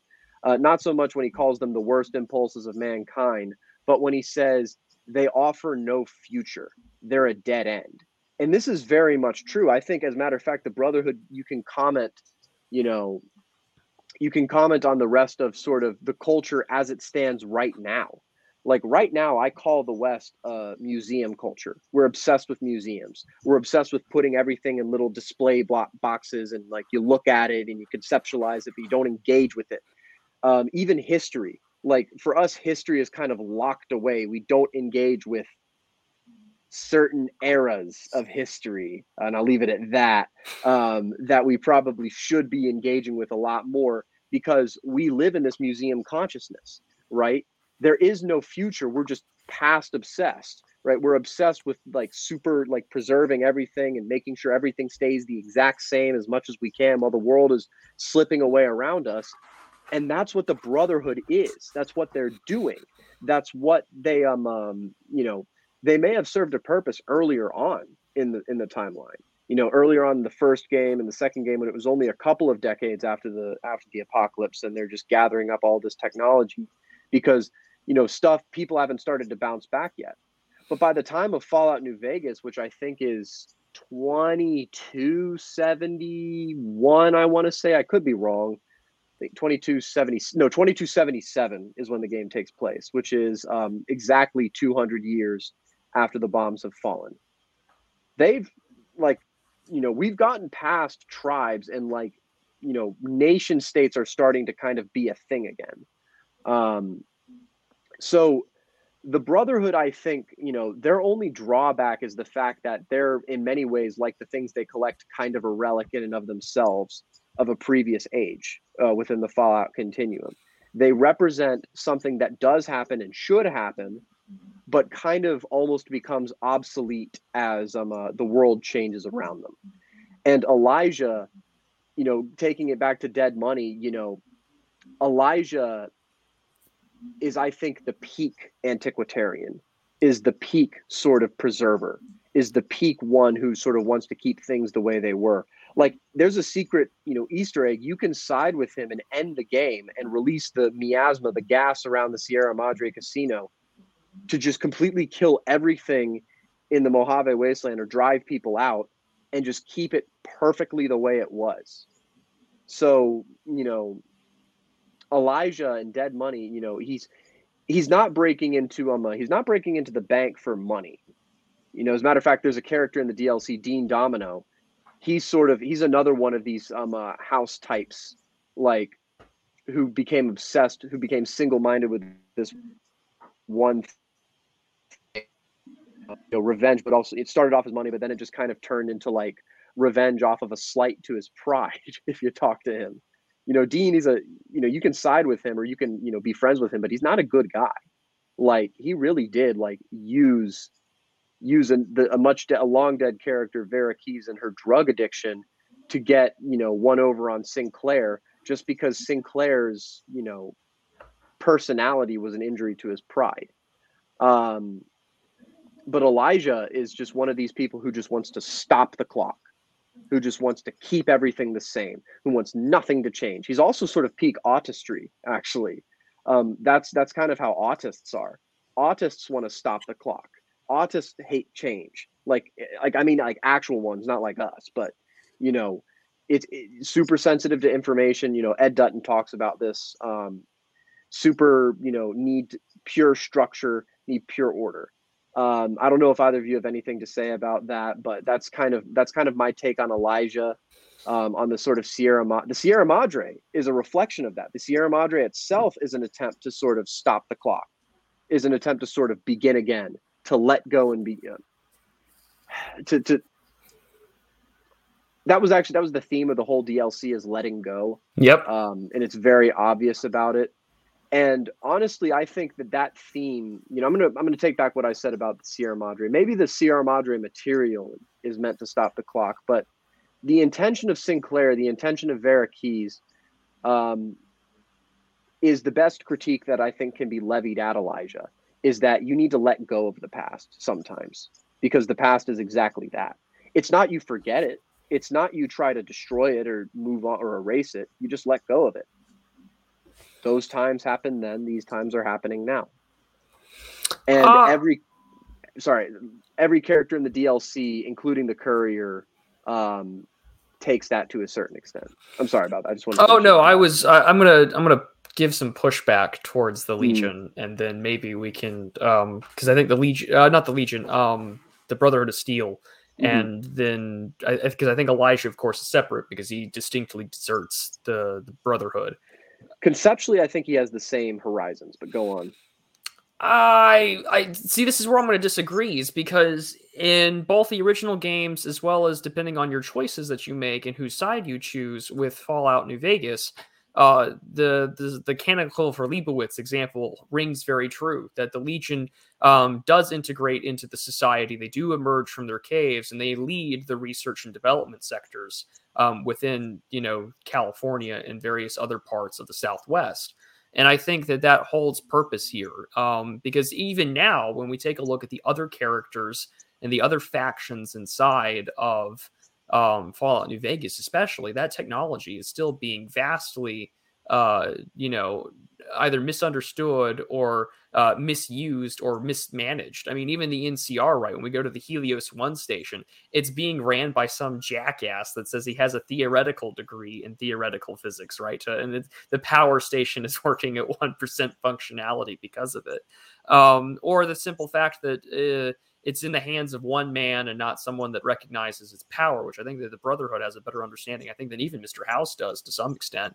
The Boomers just want to blow shit up and be left alone. Um, the NCR knows how to use things, but again, it's poorly managed. Legion only uses it when they need to. They're far more without it, and I, I just would push back on on that instance, um, just because I think that Elijah and the and the and the Brotherhood are are two separate deals, uh, especially if you as you start to actually talk to the Brotherhood. But again, unfortunately, with the Brotherhood in New Vegas compared to say uh, Fallout One and Two, or even Fallout Three. It's uh, it's also just a, a, product of the development. Things are they're not as well written as we would like them to be. But uh, Ace, do you have anything? No, no, I uh, I was too poor to uh, go to the PlayStation store and uh, sort of uh, find out about that side of it. So no, but please go on. Um, well, I think I kind of might give us then a well because I don't want to like exclude you as we talk about the the four DLCs that are in there. We can maybe save this for a part two, but um, if that's the case, maybe we can talk about some of the other parts of the game that I think also sort of reflects its politics because the game is very much an American Western. Um, and the music in that game is just the epitome, I think, of that 50s Americana Western country music uh, that's in there. You've got you know, uh, Dean Martin, you've got, of course, Marty Robbins, and just so many other great songs and artists that are in there that we could talk about. And I think it just it puts you in the mood, so to speak, for what you're in for because it is very much a western. And maybe that sort of plays into uh, you know the fixation on going back to the the pre-war America. Maybe that's sort of the the nostalgic angle. Maybe that's you know the again the paleo economy speaking out, but maybe sort of longing for that community and investment, even if it is past its, expiration date, and even if we're sort of trying to not think about the end of the Spenglerian cycle, whether it's inevitable or not. I think uh, you know, as as Paul said about sort of the museum concept, which that's I that's a really good concept. I'd never thought of it like that. But yeah, I mean, it's uh, sort of preserving history without the uh, the organic, the feeling side of it. I I really do think that the uh, sort of the the neglecting of the the metaphysical traits is, is probably responsible for that. But maybe I don't know. Maybe some of the more primitive, you know, maybe some of the the 50s you know culture. Maybe it's not deep. Maybe it doesn't have to be. Maybe that's all again because we're you know since we're criticizing democracy early on you know all, all the layman really wants is a, a, very short select few things. And so some of that stuff that they latch on to you know maybe it's not you know so depthful but i mean maybe, maybe it uh maybe there's still some value to it. And uh maybe there's nothing too, too wrong with grasping onto that stuff but but anyways. Well i mean in the in not to reference the dlc but they they the, they have that phrase the old world blues the uh, longing or the sense of belonging to the old world. And i mean even as you walk out of the game and you're you see the first thing out of doc mitchell's house i know that i'm in the old west. Uh, my radio will tune into the music depending on the uh, the the situation um and or, or how my radio's tuned or what DLCs I have installed. And some of my first equipment that I'm going to buy is like a lever action rifle and a revolver. I am immediately um playing in a western oriented game in the coolest post-apocalyptic science fiction setting that could possibly be if i wanted to be i can put on a duster hat and put on some armor and i can look like clint eastwood and a fistful of dollars and just decide to gun down whoever i need to to make a quick buck like there eh, there's a lot there. I mean, you're immersed again in this old world. Um, and uh, we we can go for it. And I mean, you don't even have to play the DLC to get a lot of the themes of, say, again, one of the other DLCs that gets brought in to Fallout New Vegas, which is uh, Old World Blues, which is mm-hmm. the weirdest premise to start with. Um, so you'll figure this out when you play it, Ace. But I mean, you literally um, find a, cla- a crashed. Uh, satellite right outside of Nipton. And at midnight, it plays this thing, and you are literally lobotomized, and you are this walking, empty headed person talking to a bunch of robo brains that have been cooped up for a little too long, so to speak. I no, think, I, I, am. Think, uh, I am no, definitely sorry, missing out on, on on a lot of context for sure. Um, if if you guys don't mind, if we could back up a little bit, I was curious, Prude. You brought up that Mr. House does have uh, interest in metaphysics. I was curious what you meant specifically. Oh, sure. So I think that you can make an argument for each faction having something that's metaphysical or um and at the same time not because the the way that you could say they don't have it is that oh they're just these like ghost dances of the old world but i mean if all we had right um and this kind of reminds me of like the book of eli right that that movie um like if all we have is the old world uh, to to build something new out of, um, then what would be our metaphysical first principles? It would be those visages of the old world. And I think that Mr. House, especially, he clearly doesn't have a, a, defined religious set of beliefs. He's not like he's talking about Jesus or he's talking about Odin or any other form of religion inside of the game. He sees the met the the Faustian man sort of as his metaphysical principle. He knows that man is meant to build and create and expand and explore, and that because the world is pretty much tabula rasa, essentially, like the old the old world is gone. He he'll, he'll tell you that, right? Um, it can be built into something, and to him, it is the animating spirit spirit of the old American sense of industry, the old American sense of manifest destiny to, to come out of there. So, like, he's got this telos that tells him that the world can be better, the world can be rebuilt, but um, it can be done in a way that if properly managed, almost as if he is trying to incarnate himself as God, right? Because I mean, he himself is probably the closest thing to a god in Fallout New Vegas. He is pretty much omnipotent. No one has seen him. They know how he works, though, and it's in a mysterious way. And at the same time, it is um you know, like it's like that Isaac C. Clarke quotation about like ma- a high enough level of technology would be indistinguishable from magic or divine action.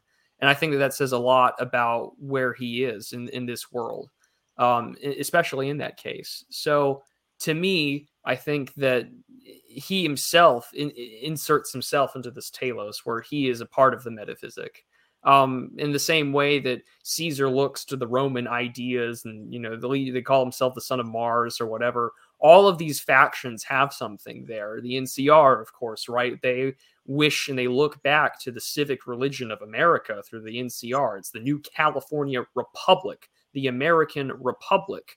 And even, um, you know, even Yes Man is basically whatever your first principles are. Fuck it, insert it in there, man. Go wild. Uh, I just think that you could assign a metaphysical grounding to to each faction. Um, rather than it just being a ghost dance. But I mean, if no one wants to go that far, then you could say that no, they don't. They're just um, these exaggerated caricatures of old world factions.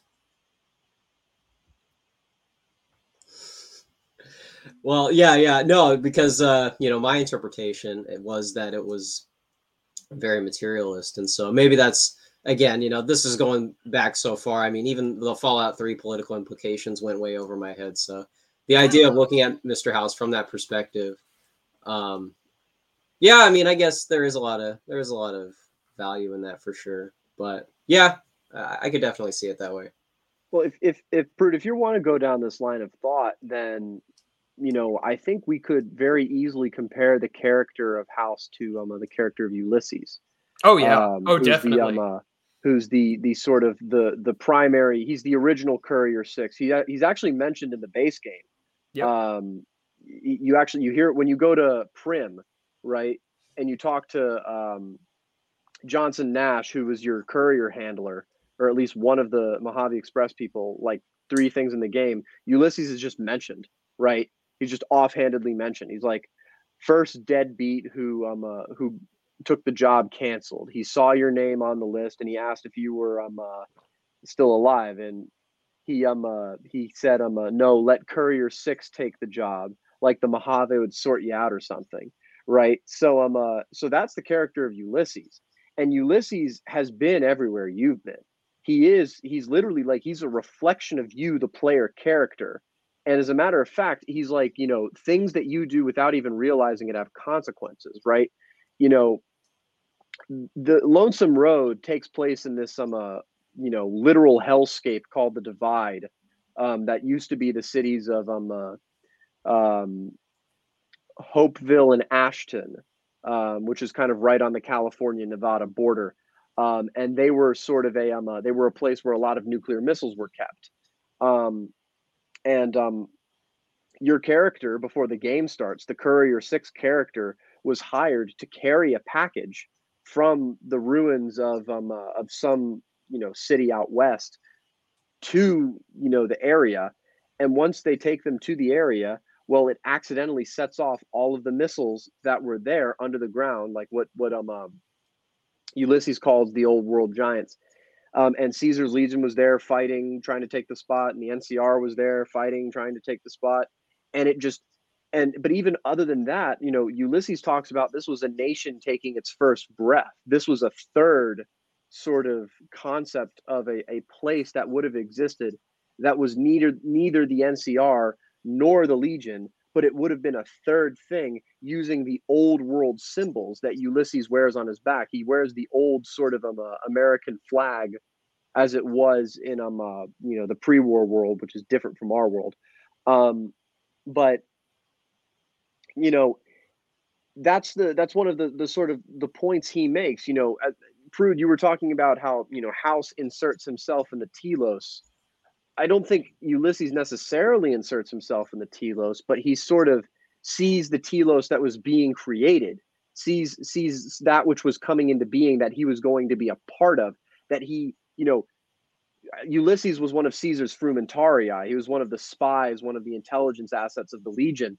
But he had he had qualms with the legions. He was he's another one of these tribals that kept some of his identity, right? The twisted hairs. He still wears his hair in dreadlocks, which was the twisted hairs thing, right? And he actually he finds it, you know, he and he knows like like you know there's a scene in another an honest hearts when he's training the white legs which are the tribe that's the primary antagonist of honest hearts and you know he has one of his voice recordings he's like they did their hair in honor of me but they didn't know what they were writing. And so he was reading things in each of their hairs because the twisted hairs tribe they would twist their hairs to tell stories. And he's like i saw you know buffalo kills and um uh, and and love and all of this other stuff in their hairs that they didn't even know they were doing right? And so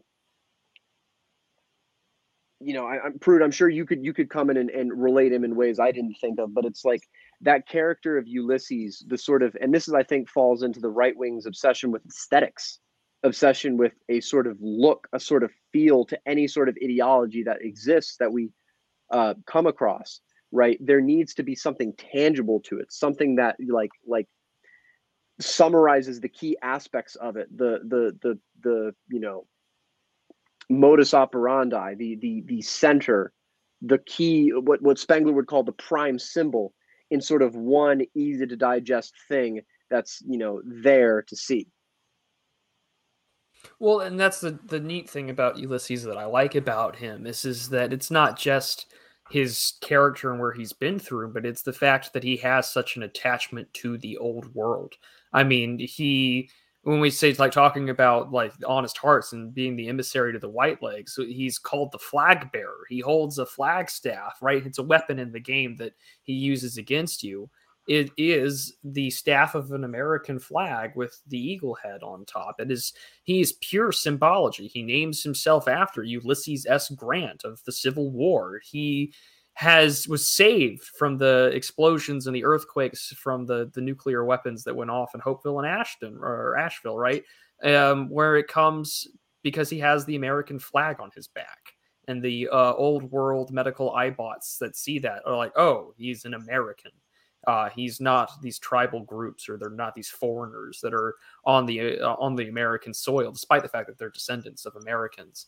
And I think what makes Ulysses so interesting, um, especially because of, we finally get to meet him in the Lonesome uh, Road uh, DLC, is is that we as the character, um, we had our brains shot out by Benny and we have we as the player have no recollection of this character's past life of what he has done and we have to take him at his word um, and he's just sort of this figure that has been in the in the backdrop of all these other DLCs and as well as at the beginning of the game with uh, with Nash we just have no idea what our, our life was like we had no idea as a player character that we set off the nukes when we were traveling around that were the creation of the divide, the destruction of this new world, or that we've had all these interactions with him.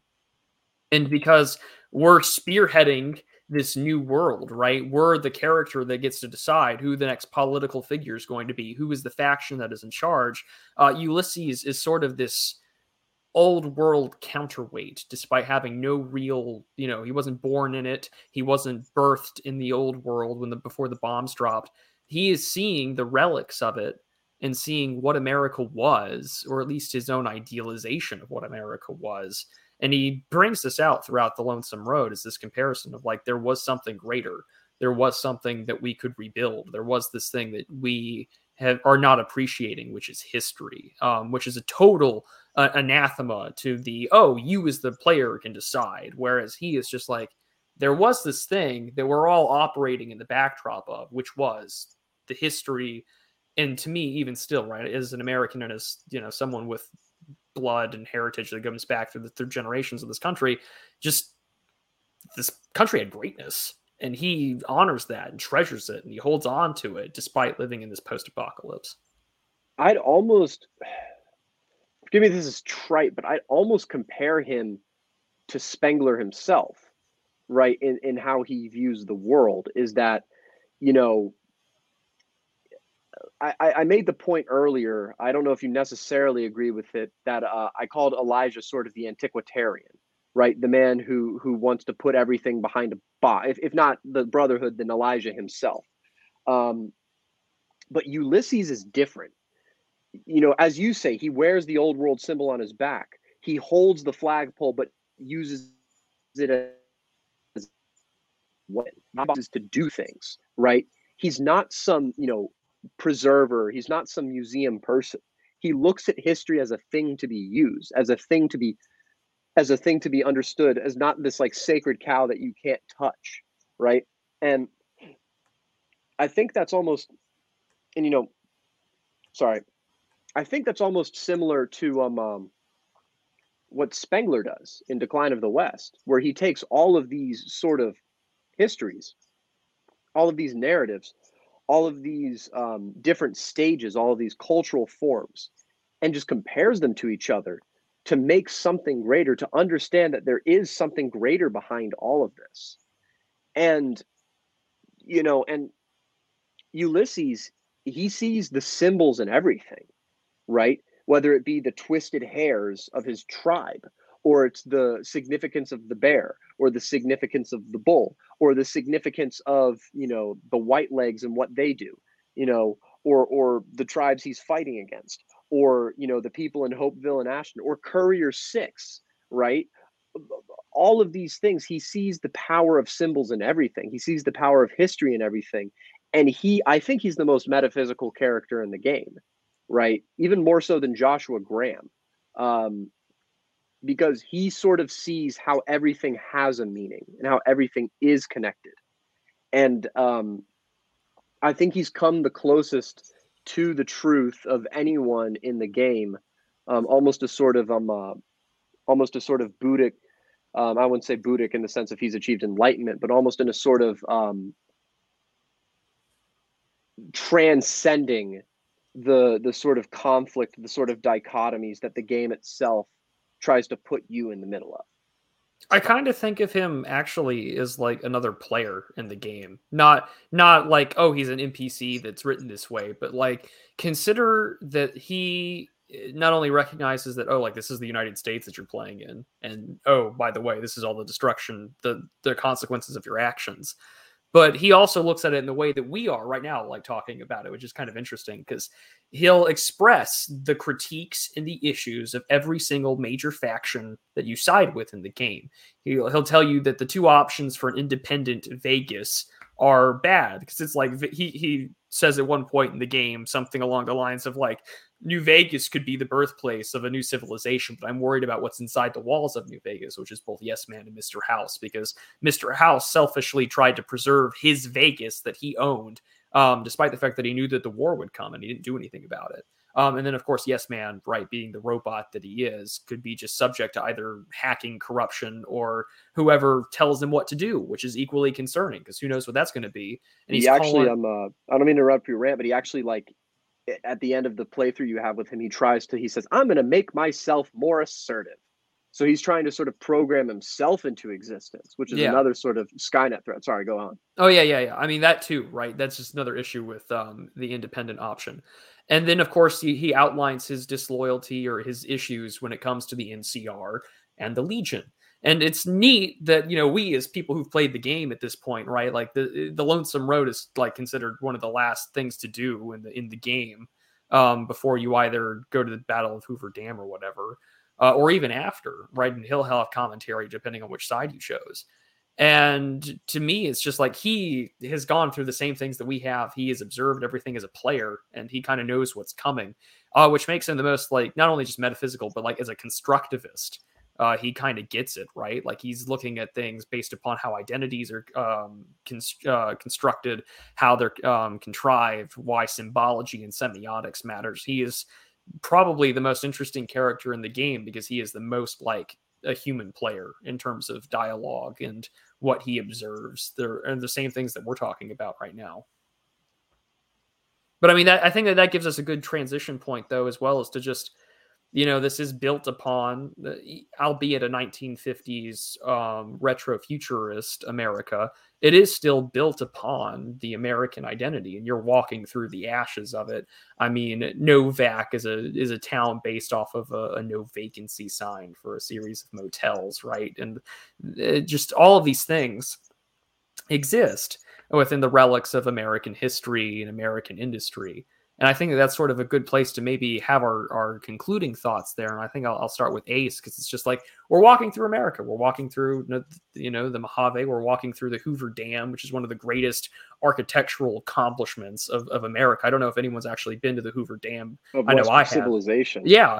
I mean, just these great angels that concrete steel angels that um you know litter the place and that it's one of the most monumental uh, achievements of engineering of the time like um and you're fighting over it not only just because it provides energy but i mean it's also very symbolic that you're fighting over something that has stood the test of time uh and that's distinctly american. So i, I think that that's a, a good place to talk there is just like this what what does survive? And, in, especially now that we're talking about how our nuclear weapons discourse has gotten so loose lipped um what does survive in, in the ashes of america?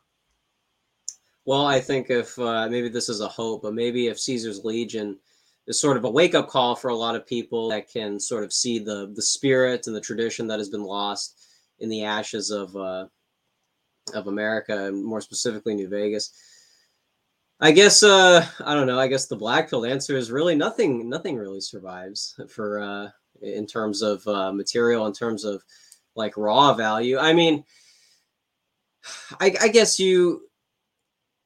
I guess it's not totally, you know, because it's it's very much like today with, uh, you know, is everything is anything really ever going to turn back around, or is is is the uh, American decline? You know, we as Paul, we, have talked about this before, but like the collapse, that's like a 2018, like a, that's like the right wing's Reddit tier idea. You know what I mean? The collapse, you know, it's just American decline, just continuing. You know, that's the real, uh, the real black pill for the future. But I think, uh, I don't, I don't think it's, I don't think it's totally foregone. I think there's a lot of, uh, there's a lot of potential in people that, uh, can maybe learn from learn from tradition and uh, maybe materially nothing really survives but i think there is a, an inkling maybe a tiny bit of uh, of spirit that survives and maybe that's enough to uh, to sort of rally people even if it's on a local level maybe it doesn't reach you know net, net excuse me nationwide but i do think in these small pockets you know sort of like in the flyover states things like that you are going to find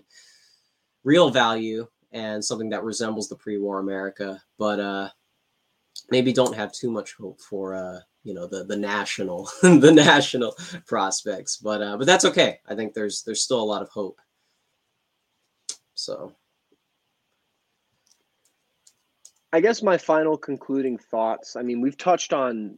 I don't think there's a, you know, we've touched on pretty much all the broad strokes of the game, but there are so many like little details little stories. I'm more than happy to revisit this topic. This could be I'm, part I, one.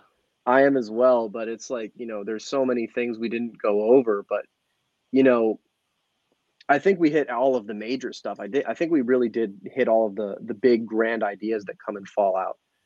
Um, you know, Fallout as a piece of media that existed in the 90s is when it came into being. I think, you know, New Vegas was the last one made by like guys from the original team and I really think Bethesda Fallout, you know, Fallout 3, Fallout 4, um, isn't really the same thing.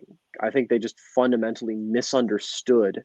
You know, Bethesda's great at Skyrim. Bethesda's great at the Elder Scrolls. That's fantastic, right? Like they they put good stories in a fantasy context, but they just don't understand Fallout the way these Obsidian guys did, these uh, Black Isle Studio guys did. And you know as a as a piece of media as a piece of of not just media but fallout new vegas is quite literally a piece of american culture in the highest sense of the word I, I i don't think i'm exaggerating when i say that. I think fallout new vegas is a part of american culture at least in the right wing at least you know you know at least when it's not redditified right? That's that's the problem with a lot of new fallout is it it's it just becomes it's one of those franchises that reddit will obsess over. But they obsess over like the dinky, shitty T fifty one helmet you get if you pre order, or the fucking Pip Boy, or that you put your phone in, or whatever, and like like oh, it's just like me in the video, but like. Hey, I almost artistic- bought that in high school. Okay, so maybe reel in some of that criticism. but I mean, it, it the, the, the point stands. It's like you know, you know, New Vegas was something different. New Vegas was something of a good quality. It was the highest. Like I, I talked about video games. I think on episode two of Mind Phaser we did when we talk about American culture. You know, video games were American art form like movies were, right? But video games were kind of strangled in the crib almost um, as an art form with potential expressive expressive forms.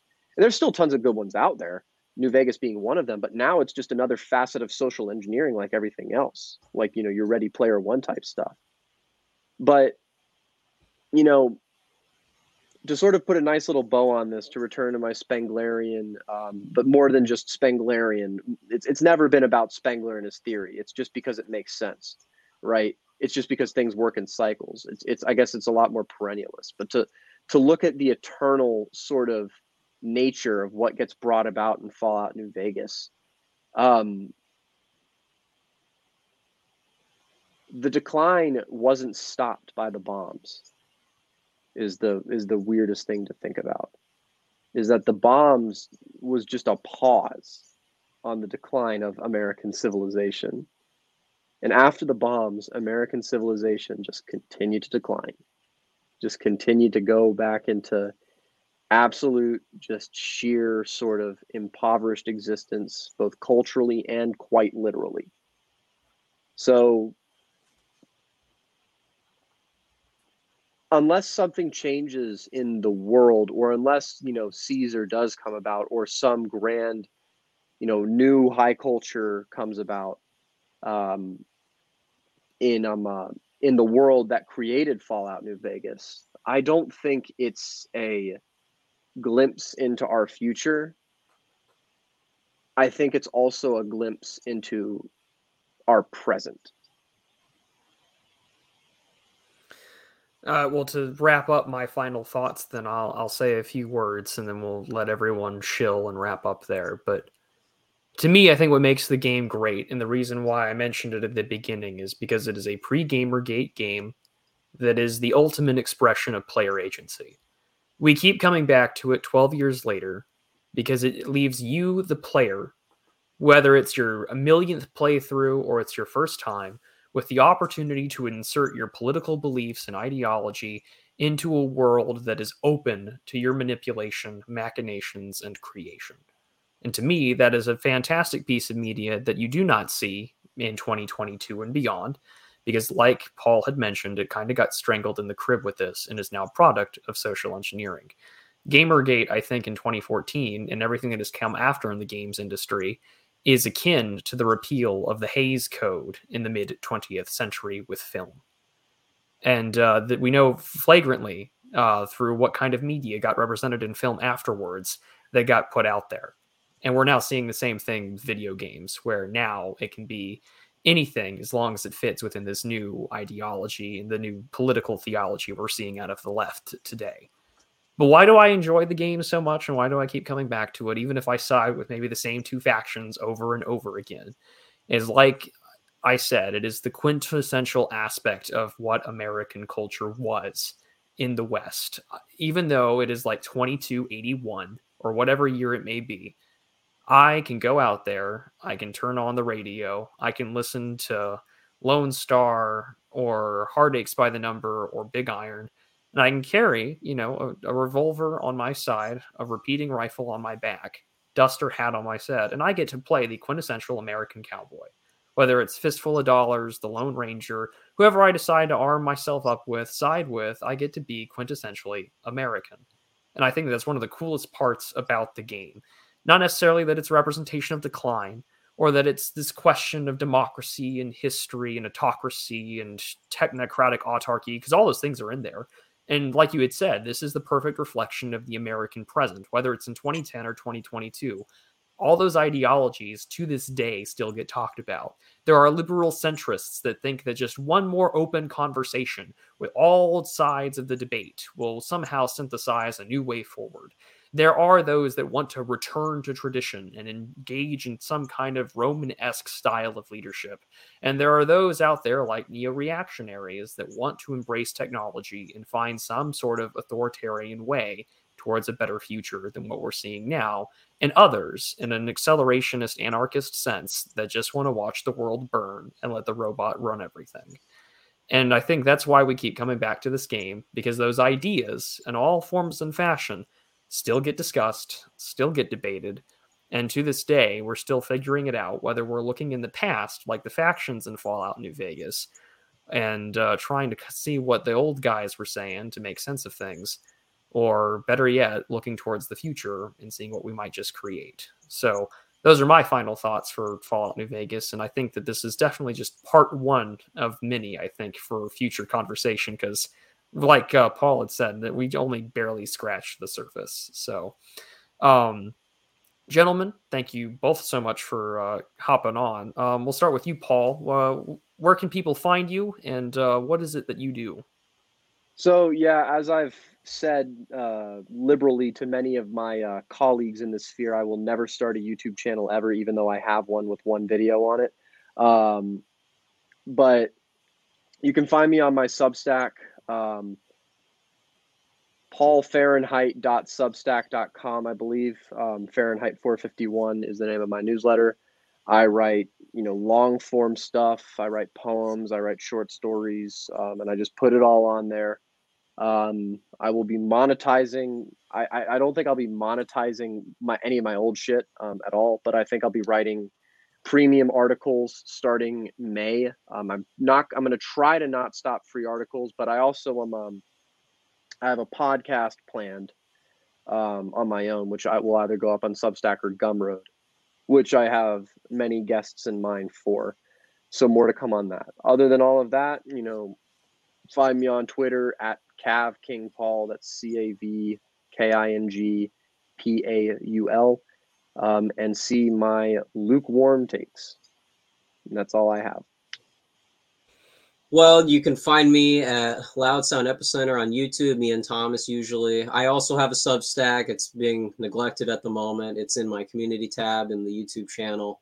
And then my Twitter is probably my most active uh, social media, Aaron Ryder AC. So that's where you can find me. Well, uh, again, thank you both for coming on. I'm sure that we will probably have a discussion sometime in the future to continue talking about this game, the politics behind it, why we keep coming back to it. I think that it's only two hours, but this conversation again just barely scratched the surface. Because if people can still talk about it for 12 years on YouTube and blogs and whatnot, Lord knows we probably do, especially as politically inclined individuals. So, uh, Ace, Paul, thank you so much for uh, joining me. To everyone else listening, thank you all so much. We'll see you all in the next post here on Substack or the video on the channel. You guys take care and be prudent.